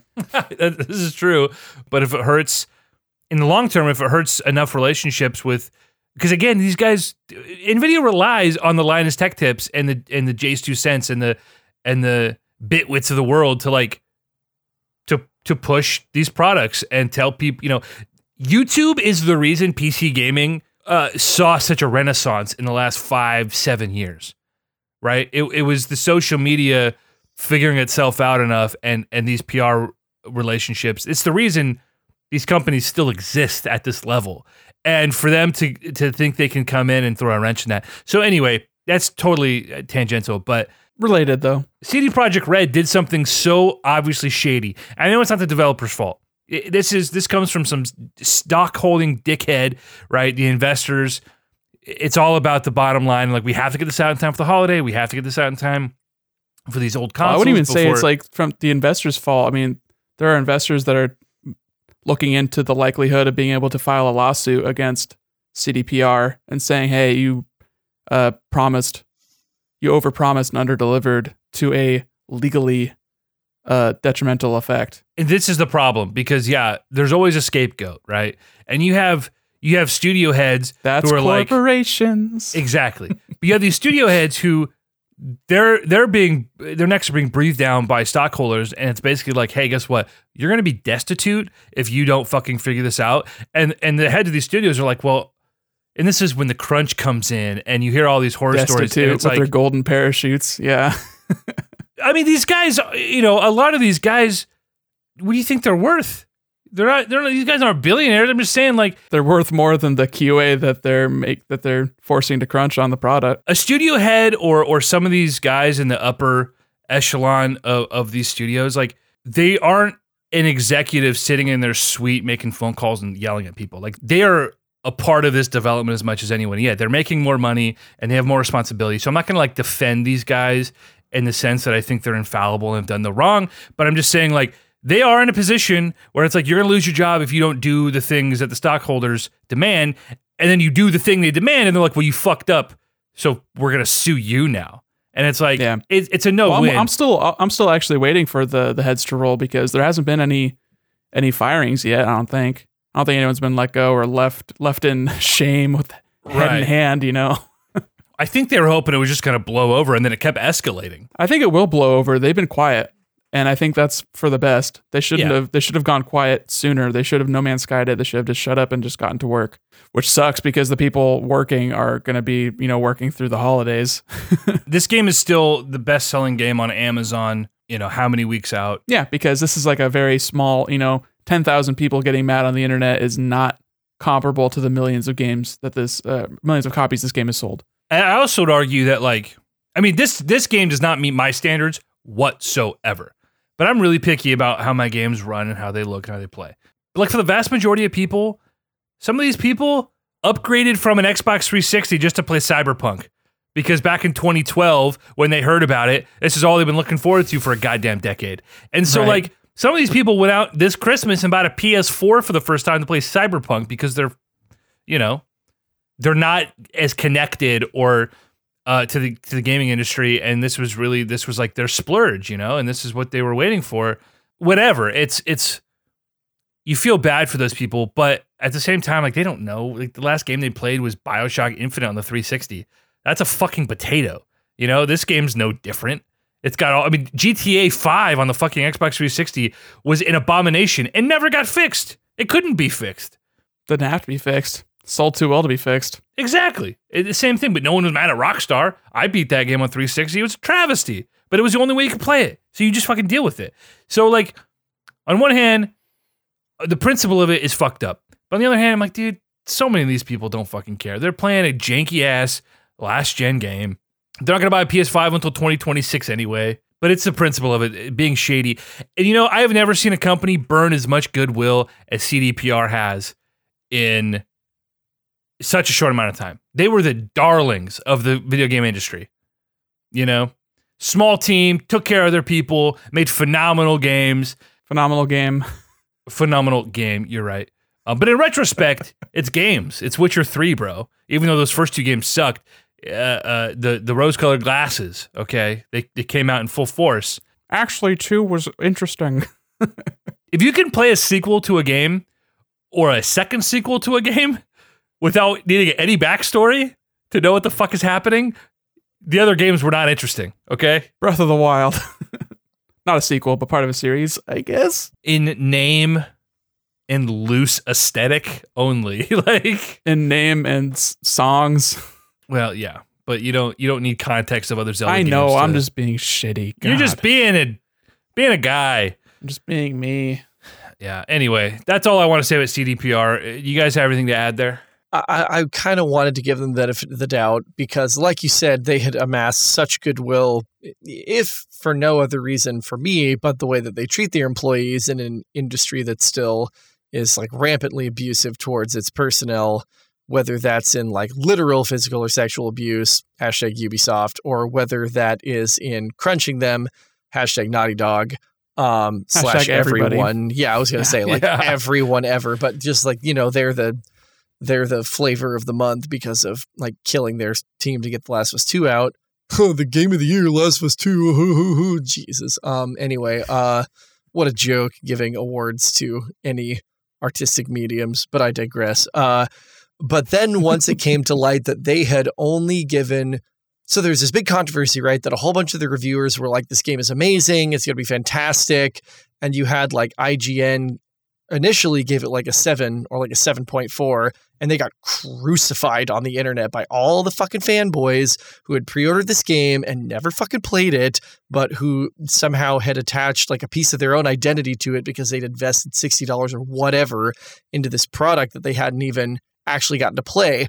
Then we find out that they had only sent PC codes to everyone who reviewed it. And so nobody had any idea that it was going to be this bad on console. And so once it dropped, there was a reverse backlash where all the same fucking people who shat on IGN and the review sites that were like, yeah, this isn't that great of a game, uh, turned on everybody who gave it such glowing scores and said, how could you have betrayed us like this? How could you have not told us it was going to be this bad? How could you have not said that the console version was going to be this buggy? Because CDPR didn't send it to them because they knew they had an absolute like goat of a product on their hand that they was not ready to be released and they didn't want anybody to know about it, which is sort of par for the course for any capitalist consumer industry, but like you said from the outset was shocking from this company that we'd come to expect such good things from. Uh, but that was for me when I was kind of like, yeah, I'm not buying this. Definitely not buying this game. Um, even if I could get it on PC and it could run well, uh, definitely not buying this game because I didn't I didn't fuck with Witcher three, so I don't have that sense of I don't know mystique that they have for producing one good to great game question mark. I just don't have that. So why would I buy this game? I have no reason to buy this game. Yeah, that's fair. And there, there's something very appealing about being a part of the zeitgeist when all your friends are playing something and Twitter is talking about it for a week or whatever. And like you, you know, even the most cynical of us feel that pull somewhere. And even I felt it after all the controversy. I was like, oh, my friends are playing. I want to talk about it with them. But you have to resist. You know, don't support the shady. Don't don't do it. It's just not. That's why I downloaded a free, let's say a demo, and then uh, There you go. uninstalled it after I knew. I mean, this was never going to be a Nick game to begin with. I'm not exactly uh, into Western RPGs, and especially not ones in first person with uh, subpar shooting mechanics and very cumbersome, uh, cumbersome controls. But too many skill trees. I didn't even get to the point where skill trees were introduced. I was just trying to wrestle with there's stealth mechanics and hacking mechanics and melee combat and gun combat. And it was just, it was very overwhelming. And the writing was bad because uh, obviously, and uh, it was very shiny, very pretty looking game. But I'm just not like super enamored with that sort of uh, GTA, but in the future kind of vibe Oh yeah. No. And uh, I don't know. I got a couple hours into it and it was just like it crashed, and I was like, oh, I'm just never gonna play it again. There you go. There That's the end of that. Yeah, Well, it runs decently well. I mean, it's still a buggy mess, and there's still the uh, the issues with the AI. And I was getting 60 FPS at 1440p on my GTX 2070 Super, so there you go. it's like an upper mid tier card. Yeah, it, it it runs decent on the next gen consoles. Um, still not what you would want. And they're not even the like native uh, versions of those games yet. It's just the the PS4 Pro and Xbox One X optimized versions, but running on better hardware. You're wondering how in the world can a Xbox Sex or PS5 version how are they going to justify next gen quote unquote upgrades when it can't even fucking run the last gen quote unquote version? It, it seems very silly. And they're setting themselves up for disaster again. People are going to expect, like, oh, the next gen version is going to look better, play better. And it's like, well, no, it's fucking not. It's just going to be playable. That's what the next gen version is going to be. And that's that's not a good a good look. So, oh well, that's that's enough on on CD Projekt Red and, and Cyberpunk. That's why you Um, don't look forward to a game and expect it's going to be like the next coming of fucking Christ. You know, it's just a video game. It's just a good new video game from a company that you liked their last game. Don't get your panties all hiked up and ready to go because you're just going to get disappointed. And also, definitely don't go flaming people on the internet just because they have an opinion. Find something else that brings you joy. If your only source of joy strictly lies in, uh, like Chris said, this the capitalist machine, um, and hoping that that these people aren't going to do you wrong, like you're probably going to be a pretty fucking miserable person. So just go play Splatoon and Tetris like our, our good friend Leaf. shout out, Leaf. We love you, buddy. Find something other than Tetris to play. Give me a call. He loves Tetris. He loves Tetris. Play uh, Effect Connected on uh on your Series X. It's cool Tetris, but it has the multiplayer like PV PVE mode. Yeah, I went on a, a tear downloading shit on uh, Games Pass, but it reminded me not not in gameplay. I mean, it's not anything like this game, but the vibe reminded me a lot of what was that shooter on PS4? It was kind of a tech demo. Resogun. Resogun. Yeah, Yeah, it's Geometry Wars. It's uh it's vector lines on dark background. It's Luminous. we won't. God, we have still so much to talk about. PS5, Xbox, Miles Morales. Yeah, talk about Spider-Man. I'm gonna save my Dual Sense rant for after I talk about Spider-Man because Spider-Man Miles Morales was an exceptional experience. I had a very positive uh, experience with it. It was a great time. Yeah, I don't I don't really know where to begin. I I platinumed the original Spider-Man game, which Chris you still haven't played, correct? That is correct. Yeah, that's correct. I, I have Okay. it. I have the definitive edition, whatever that means. Uh, but I have not yet played it. But I'm looking forward to playing it. That game is if you're a Spider-Man fan, there's a lot there from a lore perspective, all their twist on the characters, you knowing just enough as a fan to like say, "Hey, I recognize this," but appreciate how they have made it their own. Um, so that's a lot of fun. But it's just a, it's very much a popcorn flick. Swinging around is a delight. The story is very campy. You have a ton of villains. Like it is just, it's like the perfect game for me right? You don't have to take it too seriously. The combat is great if that's your sort of thing. I know it's not necessarily like like Nick, you know, as a Souls fan who likes really tight, you know, balanced combat. This isn't going to be for you. It's very much the evolution of the Arkham combat with some cool gadgets um, and a lot better movement. But I'm into that. I'm into that. It's just deep enough to keep you engaged, en- just enough uh, uh, sort of gadgets to, to keep things varied. So it's just like the perfect popcorn game. It's the first game I ever platinumed. I played it several times. I, I beat it once, then twice on New Game Plus on Ultimate Difficulty. Then I played it again this year during quarantine, and then I platinumed New Game Plus again on PS5. So I have played the fuck out of that game and its DLC. First time you platinumed anything? Yes, correct. And then I, I shortly after that I platinumed Spyro on PS4. But um, yeah, I, I I never been a trophy guy, but Spider-Man had the the just the, enough balance of like things to do, side quests, collectibles, and just some quirky, fun, sort of hidden trophy things that sort of added to the experience. It- and it was it was easy too. It wasn't it wasn't a game where it's like, all right, go sink 100 hours into multiplayer or like do this impossibly difficult thing. Like, looking at you, Tony Hawk, still haven't platinumed you. Don't think I ever will because I will never be good enough to do it. So shit like that. So yeah, my first platinum. So are you saying that you've only uh platinumed or seek to platinum games that were somehow influenced or made by Insomniac? That's a hundred percent accurate. That is it. Uh, anyway, all that to say, I had really high expectations for Miles Morales. The reveal was awesome. Uh, I couldn't believe we were getting more Spider-Man. And then when all the talks devolved into like, well, it's it's is it DLC? Is it a Lost Legacy sort of like spin-off where it's not really a game, yada yada yada. And I was kind of nervous. I was like, oh, is this gonna be half baked, rushed out for for launch? No, I'm happy to say that it surpasses the original Spider-Man game in almost every single way. You tell me you're, you don't like playing as Mary Jane on bad force stealth missions? No, playing as Miles or Mary Jane in the original game was awful. Thankfully, there is none of that in this game. Wait, you don't play as Miles in this game? Oh, yeah. So, Oh. God, yeah. So there's a lot to unpack here. I don't even I don't even know where to begin. First of all, the combat. The combat is vastly improved. You have less gadgets, right. which is which is fine because Miles his venom powers are so fucking cool. Why do they have to name them Venom powers when there's literally a character named Venom in Spider-Man? that's shout out to fucking Brian Michael Bendis for that one. God damn it, Bendis. Yeah. Uh, they were kind of locked into that one. At least I, I'm assuming it was Bendis. I'm assuming that's where Yeah. it originated. Yeah, I think you're right. But anyway, the, the AoE effects are super cool. Like you feel like legitimately super powered in this game.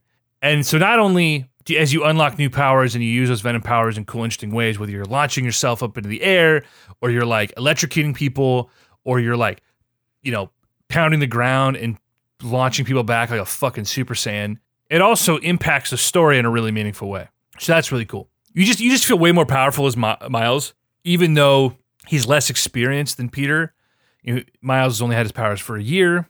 Peter, he's been Spider Man for seven or eight years at this point. So there are things, you know, especially in the story, Miles is trying to figure things out, and that's that's really cool. But you feel more powerful by the time you get the, all the powers unlocked and you kind of figure out how to use them. His stealth, I know we talked about this after the PS reveal uh, this summer. The stealth was really cool. Nothing innovative, I would say, but like in the original game, taking down enemies stealthily was like one of the coolest things you could do.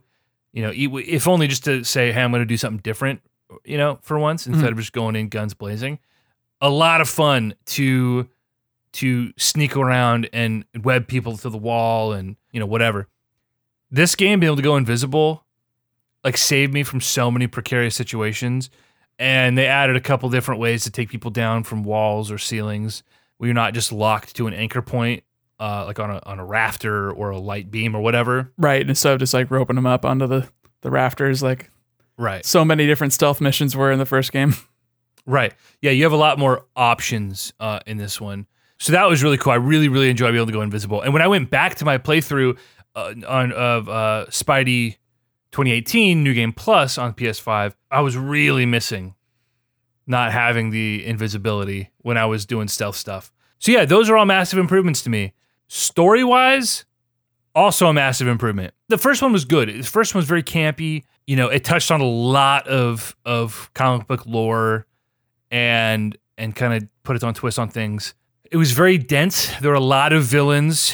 Some of the story felt a little disjointed. There were so many side things to do. This game is very focused. You're focused on Miles, his mom, his best friend, uh, another friend of his uh, who I won't spoil anything, I guess, but who becomes a major part of the story. And you know, it's it's primarily based in Harlem. So the main campaign is only like three or four hours, which is really short. But when I played the game, I, I pulled, you know, a Chris where I'm doing every side quest as I go. The thing that they nailed in this game is the pacing. The pacing was perfect. If you if you set out to do everything you could do, you know, I still put almost 20 hours into my platinum run, which is short, uh, granted for for a platinum run, but And playing the game twice because you have to do New Game Plus. so uh, so I should say I should say 20 hours to complete everything except for my new game plus. Only took me about 3 hours to to do the new, game plus mainline. Um, but I almost 20 hours to complete everything uh up to that point, which was just like that's a great length, you know? I will say like Spider-Man 2018 platinuming it, there are some of the collectibles that if you're not into them, you're not into them. And some of them are a little annoying and this game just really trimmed the fat. They got rid of some of that obnoxious stuff. The story beats, the things they add from a narrative perspective by doing the side quest, almost all of them feel super meaningful. Minor spoiler: uh, if you've seen Into the Spider Verse, you know that uh, Miles' uncle is the Prowler. He's in this game. They put a super cool twist on that whole origin story. Or uh, I guess it's not an origin story, but um, on that relationship and how Miles finds out and like it is not what you expect. There's a lot of tension there, and some of the side quests really explore that relationship. And that was like, you know, that was one of the most meaningful side quests out of either the the two Spider-Man games. Um, there's there's a side quest at the end of the game, like post game, that was freaking amazing. That made me cry, like legitimately choke up, which is super cool. I, I got choked up twice during this game. The ending of this game is just like so cool. So yeah, man, they just they they they improved almost everything about it. The soundtrack, you know, obviously Miles is like a young, you know, urban dude living in freaking Harlem, right? What what is he, 17 or whatever? It's a very different world than what, you know, Peter Parker is a 24-year-old white dude, you know, from the opposite side of town. So like you you see a lot of that in the people he interacts with. The soundtrack is like a totally different vibe, almost to the point where I was irritated going back to Spider-Man 2018 and they had like the kind of campy orchestral thing and I was like, no, no, no, take me back to the cool beats and like whether you, whether it's like old school hip hop or some of the you know like like lo-fi stuff or like some of the dubstep shit you get with um, the new enemies in the game. Like it's just a totally different vibe, which I was super into. So anyway, all that to say, yeah, it's um much more focused game. And to be honest, if they just want to release a Miles Morales scaled game every goddamn year, instead of just like waiting three years and putting out a bigger game like Spider Man 2018, like I'd be so much happier with that and just focus on these smaller stories. Granted, I am excited for the Spider Man game, which is inevitable. At least it fucking better be at this point, and you get to play as both Spider Men. That will be awesome, and I'm excited to see how they explore that with some of the villains they set up. So yeah, it is uh, a game that I don't think you need to have played the first one, Chris. If if you do get a PS5 and you feel like jumping in, I mean, I would recommend if you have the time to play Spider Man 2018 first. But if you don't feel like you want to invest all that time, you could jump into Miles. They have a recap. All you really need to know is Miles Morales is Spider Man now. Peter Parker's in Europe. Go have fun in Harlem, you know? It's definitely a game I'm going to buy. Uh, but like, look, I'm not paying 60 or 70 dollars for a fucking 20 hour game to platinum in 2020. No goddamn way. Like, this is why I don't buy consoles at launch, period, is because the other than Nintendo consoles, I've literally bought like the last four Nintendo consoles in launch window.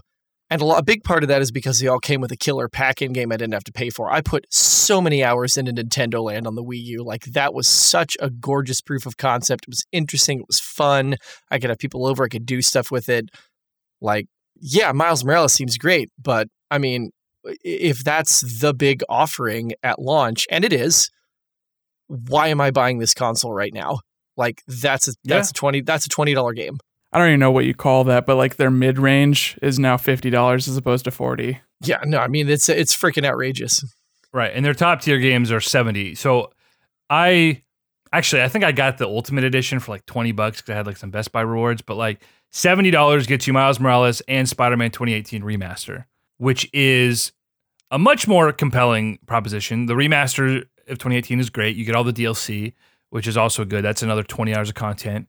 And you but you can get that Okay. for uh, PS4, and then that gets you uh, the free upgrade to PS5, I believe, if you so desire. It's confusing how it how it works, but like you pay less for the upgrade if you own it.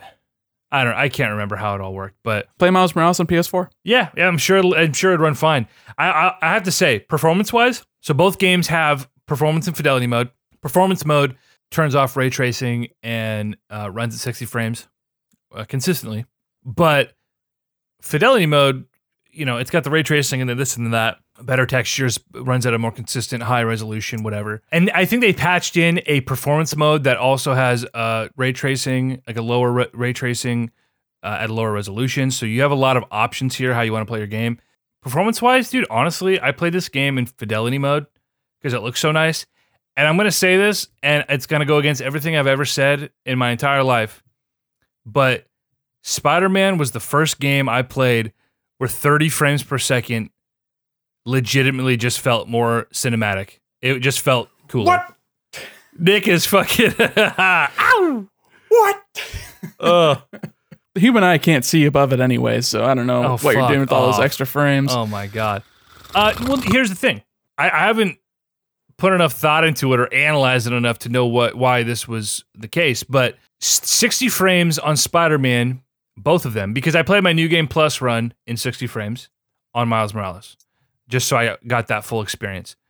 I never got used to it in 60 frames. It felt uncanny. It was uncomfortable. I don't know why. Of course, going from 60 to 30, you know, it, it's a little jarring. You feel the oh, suddenly it's it's kind of stuttery and whatever. But but you get used to it again, and you're like, oh, 30 feels really good. The motion blur helps, whatever. Uh, but I just never got used to 60 frames through a, my whole new game plus run. It, it was just it was a little uncanny, and it's weird because I also picked up Assassin's Creed Valhalla right before I played Miles Morales, and that was a game that I A/B'd performance and um, fidelity mode, and fidelity mode was unplayable for me, hands down unplayable. 60 frames felt amazing, and I don't know what the difference is. Did you look at like any Digital Foundry to see if like the frame pacing was kind of odd for Valhalla on console or something? I did actually watch. I can't remember if they mentioned anything about that. They're focused on a lot of the graphical issues. There's like a lot of tearing at first, and like somehow one consistent thing that I've seen is that like the Xbox Series X is underperforming compared to PS5. And I don't know if that's like a developer's focus thing. Something I was uh, reading about was that uh, the dev kits for Xbox came out after the PS5 dev kits, so developers had less time to optimize for the hardware for Xbox Series Right. versus the PS5. Well, I know, for example, on the Cyberpunk comparisons, it was running poorer on the Xbox Series X, but it had a higher consistent like resolution and it had higher crowd density and things like that. So like you're getting more bang for your buck and you're slightly worse performance. And it's like, oh well, these aren't even the same versions of the game, which you would typically expect from something like Assassin's Creed, right? Right. Uh, and so that's interesting. They did a follow up video on that. But no, I can't remember anything specifically if it was like why 30 frames locked felt so different across two consoles. I don't I don't know. I'm sitting here thinking like could it be a variable refresh rate thing? I have one of the OLEDs, you know, it's fully decked with the VRR and the uh I could see that. G-Sync and I don't know if that's even like currently active on the consoles. Like I don't know if that's even supported. I have no idea. But all I know is that 30 frames felt great on Spider-Man. I'm sure it also helps that the last game was built for 30. It's primarily the same engine, so just unlocking the frame rate maybe it doesn't feel as good because it wasn't made with that in mind to begin Maybe. with. Yeah, kind I, of thing. I don't know. I do I don't not know. know. They I also mean, just added that uh that 4K 60 mode with like light ray tracing or something. They've added some uh additional options to Miles Morales on PS5. What I wanted to ask you to transfer to the future was you'd mentioned this a little bit, but talking about Spider-Man and talking about the next Spider-Man video game from Insomniac. Uh, how do you think they maintain this sort of uh, trajectory where you're saying that the combat in Miles Morales felt so much better, despite there being less gadgets, but maybe the gadgets weren't necessarily the thing that was making the combat interesting in the first game? How do they do that short of just letting you play as both characters? Is that something? Because I remember talking about that. I said, you know, the next Spider Man game, you're going to be playing as both Peter and Miles, and that there's a likelihood that, you know, you switch off based on story beats. You know, they could be fighting each other. There's so many things you could do with Spider Man that they left it open ended enough at the end of the first one that they could really sort of take it in any direction they wanted to. But do you think it makes sense for them to Metroid you, where they just take away all your abilities from the first game and say, "Hey, start over, start upgrading again"? Or uh, how how do you make that so that you know I've I've complained, I've bemoaned this constantly, where it's just a huge problem where uh, skill trees are a big pain in the ass. But uh, how do they do that in the sequel? I think there are a few options here. A, I don't think you need to offer any like flashy new combat tricks necessarily. They will, and I think there's room for new gadgets for Peter. I think there's room for a new Venom power or two for Miles. I don't think that's unreasonable for either of them. Of course, it's never going to be as exciting as the first time you unlocked, uh, you know, a lot of these things. It won't be as deep uh, or as expansive, and that's fine. But so they will. They'll introduce uh, some new iterations of both of those things. However, the big thing, I certainly hope at least the big gimmick in Spider Man or Spider Man 3 or whatever the fuck it's going to be called is uh, symbiote powers. Um, that seems like the most logical thing, especially if it's going to be a Spider Man 2018 level game. And if you are going to be playing as both Spider Man or Spider Man in a meaningful capacity, and there, there's a world where this could and should happen. Um, that's the thing is is they could always, you know, like in Miles Morales, we talked about like I had hoped beyond hope that like please don't just send Peter off on some lame mission that you set up in the first two minutes. You know, well Peter's gone, so now it's up to Miles, and like that was the most predictable thing. That's exactly what they did. That was frustrating. If they if they do a predictable cop out sort of thing with the Spider Man or whatever it might be, it could really flop.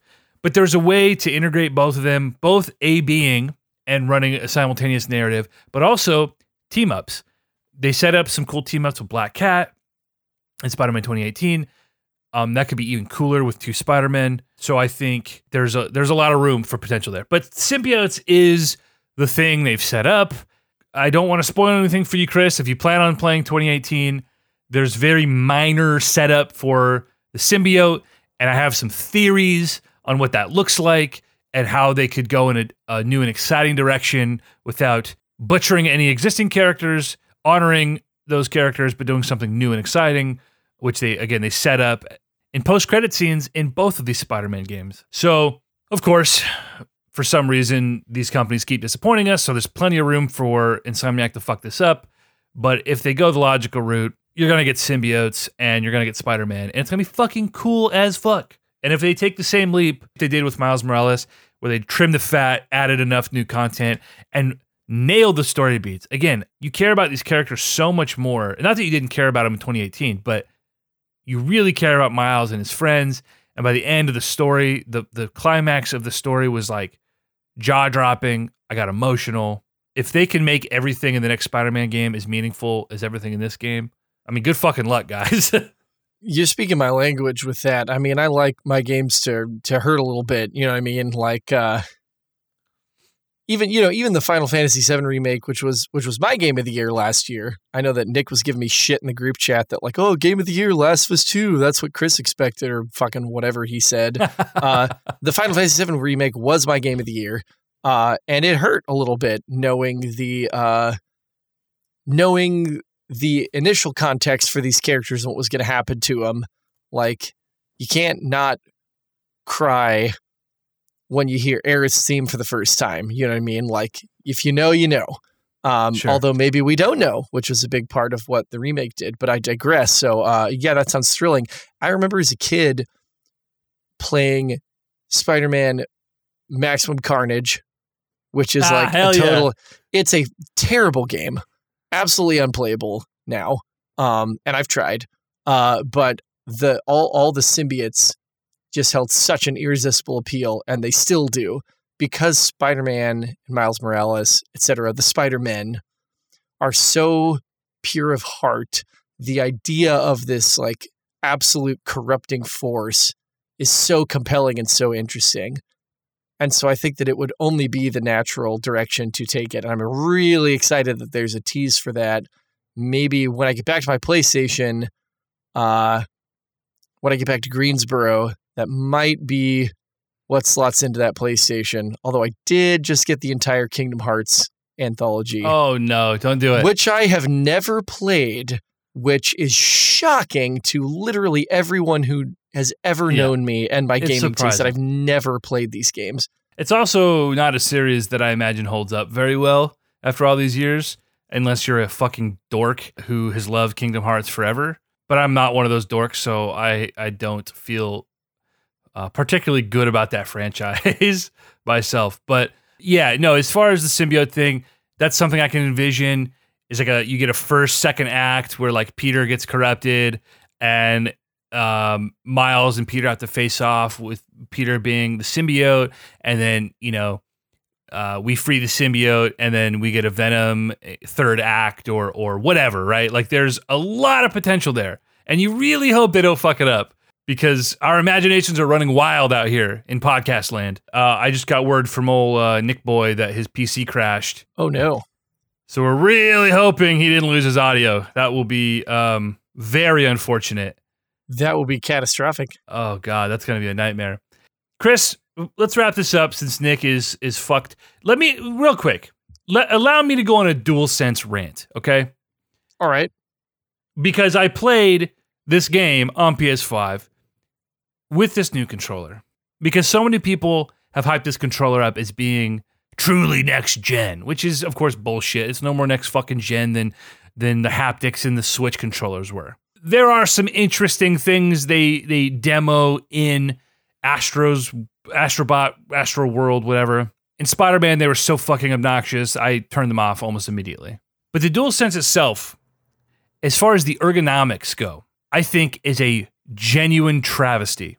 And I know there are people out there who disagree. There are plenty of people who who think this is the best controller PlayStation's ever put out. After about a week of using the controller, you know, I'm having cramps in different parts of my hand. I'm having fingertips go numb. I am constantly shuffling the controller trying to get just the right grip on the thing. And I have big hands, right? I don't have little baby hands. I have man hands. Controllers are too small for me. Not too big, okay? This controller is just slightly too big in a lot of different areas. And I have to say, I went onto the PlayStation sub knowing that I was going to be crucified, and I, I made a post describing as objectively as possible, prefacing that I was not an Xbox fanboy, that I've been a Sony guy, you know, for the last seven years. Growing up, I was a Sony guy. I've used every DualShock controller, and while of course I do think the Xbox controller is better and has historically always been, I like the DualShock 4. The dual, uh, PlayStation was my main console. I got rid of my Xbox. So yeah, I prefaced with all that. And I, I went into why this controller was the most uncomfortable controller I'd ever used. And it was ruining my PS5 experience. Every time I, I used this thing, it was it was so deflating because I was so excited for the PS5 and so excited for Spider-Man. And every PlayStation, I was just plagued. I was just thinking about how awful this controller is and how I can't get quite comfortable with it. My fingers going numb and oh, I got a cramp now and oh, the bottom edge is digging into my hand. That's so uncomfortable. So I got destroyed on this subreddit. And, you know, I expected it. I got downvoted to hell, hundreds of downvotes. And I wasn't arguing with people. I was like, hey, if you like this controller, if you find it comfortable or you don't find it actively uncomfortable, I'm not going to tell you you're wrong. Like, if you find it comfortable, you fucking find it comfortable, you know? So, whatever. Well, now my my Reddit post is the number one hit on Google when you type in DualSense uncomfortable. So as more and more people are getting PlayStations using the DualSense for the first time, slowly over the last two months, or almost two months, whatever, my my post has finally climbed to a positive upvote ratio and has hundreds of comments now of people randomly every day I wake up to a new comment of somebody being like, I found this post by Googling it. I hate this controller. I've been a Sony fanboy for yada yada years. And and of course this is confirmation bias. And again, like Nick said, a couple hundred angry people on the internet isn't going to change anything. And that fucking is what it is. But I know now I'm not crazy. That the ergonomics of this, of this controller were so poorly thought out.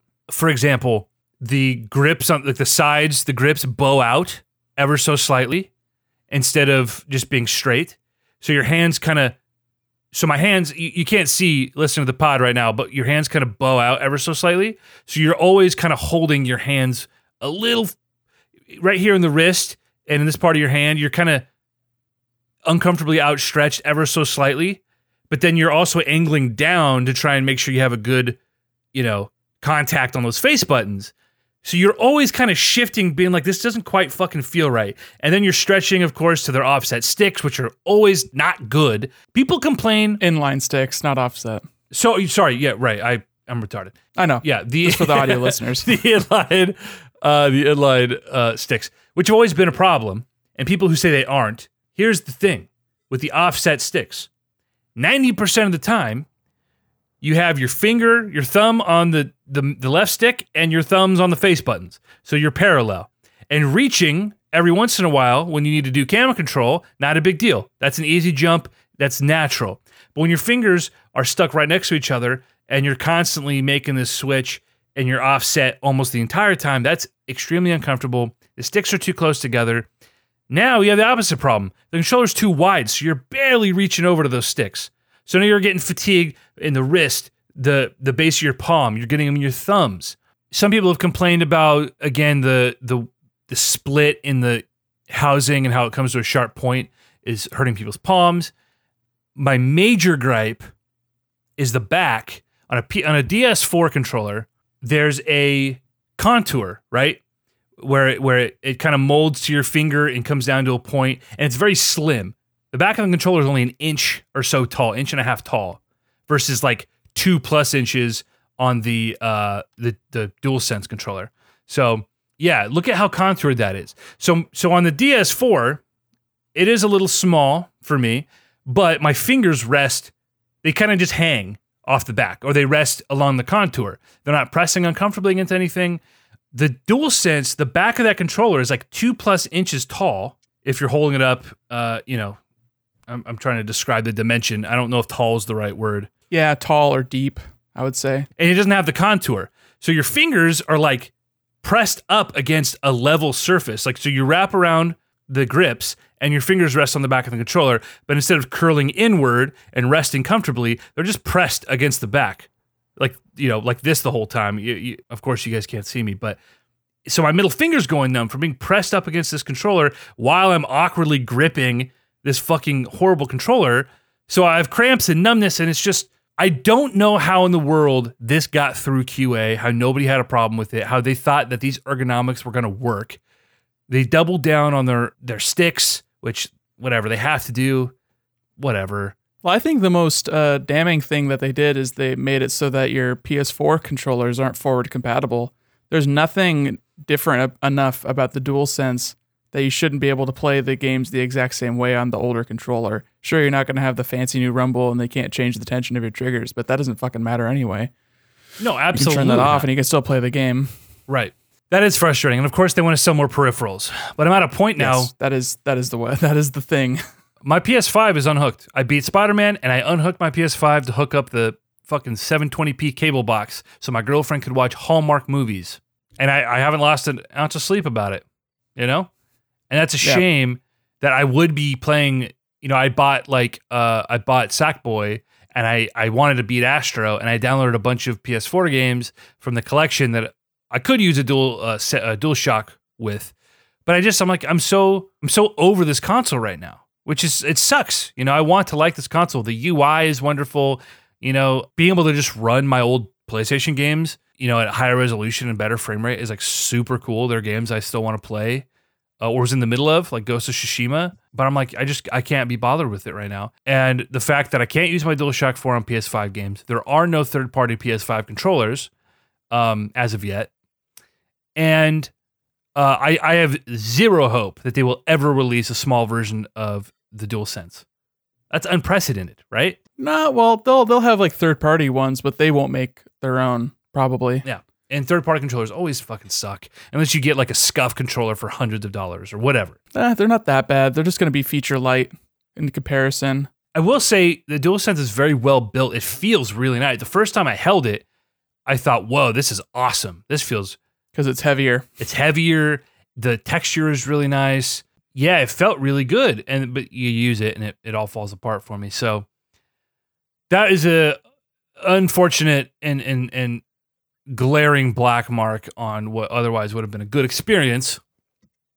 And I'm bummed. Uh, and I've stuck mostly with the Xbox, which has been a lot less impressive because it's kind of more the same. The controller is the same with some slight improvements, better texture, better D-pad. Yeah, I was going to ask about that that uh the D pad dish thing. So I was thinking about getting an Xbox Series controller one of these days as my updated uh PC controller because I've just been rocking a 360 controller with the with the you know the batteries. But I guess the Series controller still uses batteries, doesn't it? You have to get the actual Yeah. rechargeable thing, don't you? Yeah, which fortunately I had some, so that hasn't been an issue. But Xbox Series controller is amazing. I I used the get uh, Elite Two controller for a while. Was just, I mean it's it's perfect. It's a perfect controller. Um, unfortunately, they had some manufacturing problems, which rendered it. It wasn't the grip, the grip like rubbing off on the back or something. That was the first iteration. The second, Okay. uh, the Elite Twos have a button problem, uh, sticky buttons, and it's widespread. Ooh, Um, and it was That widespread sucks. on all new uh, uh, Xbox controllers. On the series controllers, they've gone the opposite problem. They're too loose now. So something Mhm. about their manufacturing they haven't been able to figure out. Uh, something changed in the last couple of years, and it's it's been a disaster for them. a material issue probably. But but but the clicky D pad, you're gonna love the click. The dish is I weird. I haven't played any uh, precision platformers with it yet, so I, I I couldn't tell you. But just in navigating menus and stuff, it feels Feels fine. We've talked about this. I'm not. I don't slide my finger across D-pads. I use it like a button. So This might work for you then. the dish could be it could be better for me. It could be worse for me. I Right. don't know. You can't. I mean, you can't go wrong, man. Xbox has just been uh, perfecting perfection for for 15 years. I mean, come on, Yeah. you know. And so, Ever since they revised the Duke, they really they really hammered home their their dedication to ergonomics. I think the 360 controller, despite its rough D-pad, it fits so well in the hand. Like I was literally just holding mine that's on my desk and, and comparing how it holds to the the DualShock 4, and the DualShock 4 doesn't hold a candle to the the 360 controller. The grips are okay for your um your pinky, your ring, and your middle finger. Your middle finger kind of wants to go into the back of the DualShock, and that has a similar problem to what you were talking about with the DualSense, where it's kind of just a flat plane and it doesn't have like anywhere to go. But because of how petite the controller is in general, it doesn't have that same kind of issue to it.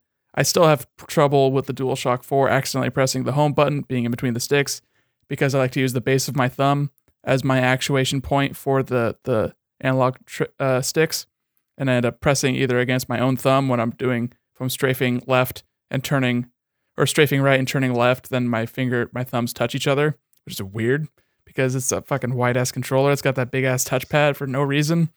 But yeah, I've never been a really big fan of the DualShock 4. It was definitely a huge improvement over the 3 because it doesn't have the sloping triggers on the back for whatever reason they did that for. But yeah, it sucks that you're having trouble with the dual the dual sense and it's even worse that it's like nobody almost nobody else is having that same trouble. So for like a month you just feel like you're being gaslit with your terrible hand cramps. yeah, I took the time and uh, uh, Googled DualSense uncomfortable. Sure enough, first fucking hit, e jiggle on the uh, Reddit page, and uh, y- yeah, you should be heartened. There seemed to be all all the comments I read, almost all of them, except for one person that said like, just based on the fact that you said still doesn't have offset joysticks tells me everything I need to know about you, and I'm like, motherfucker. yeah, You are just such a shit stain in this digital ecosystem. That just the worst kind of person. But other than that, other than that, tons of support. Tons of support from people coming out of the woodwork Yeah. and going, You're not crazy. Absolutely agree with you.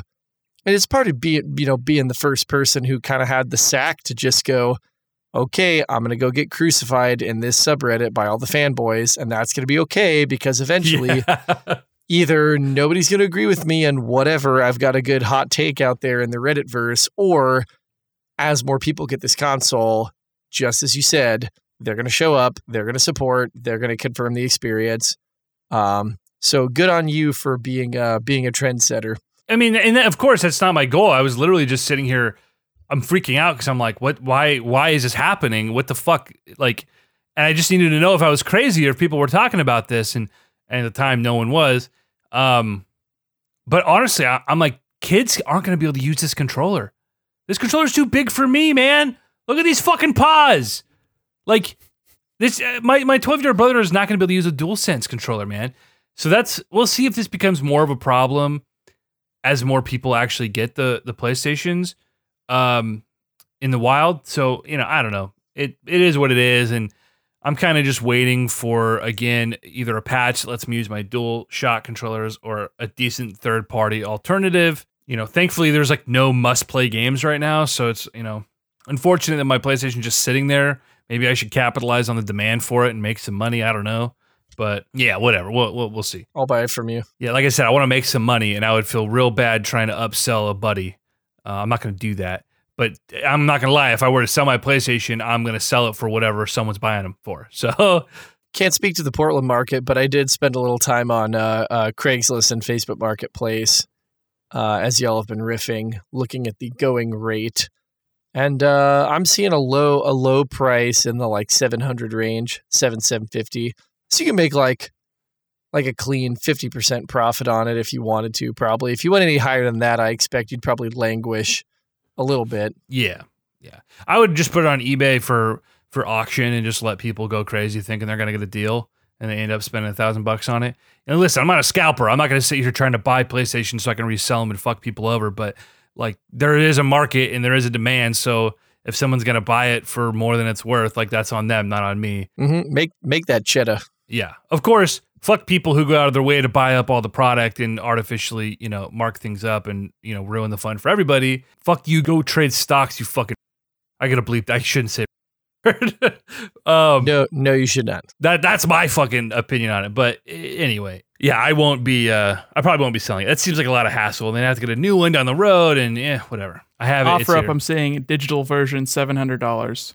Mm, okay. Digital version. I saw one digital asking for a thousand. Yeah, I'd be curious to see So- what they're actually selling for. Yeah, I don't think OfferUp has like a has a a sold. Well, maybe I, I just don't really care enough to actually look into that. But I know eBay eBay you're gonna get more for it, but you're gonna also have to ship it. Ship it, baby. Ship it. Anyway, let's wrap this thing up. We've been talking for two and a half hours. Nick, your PC crashed, so it's gonna be a bitch to fucking edit this again. Two nights in a row with just nightmare audio problems.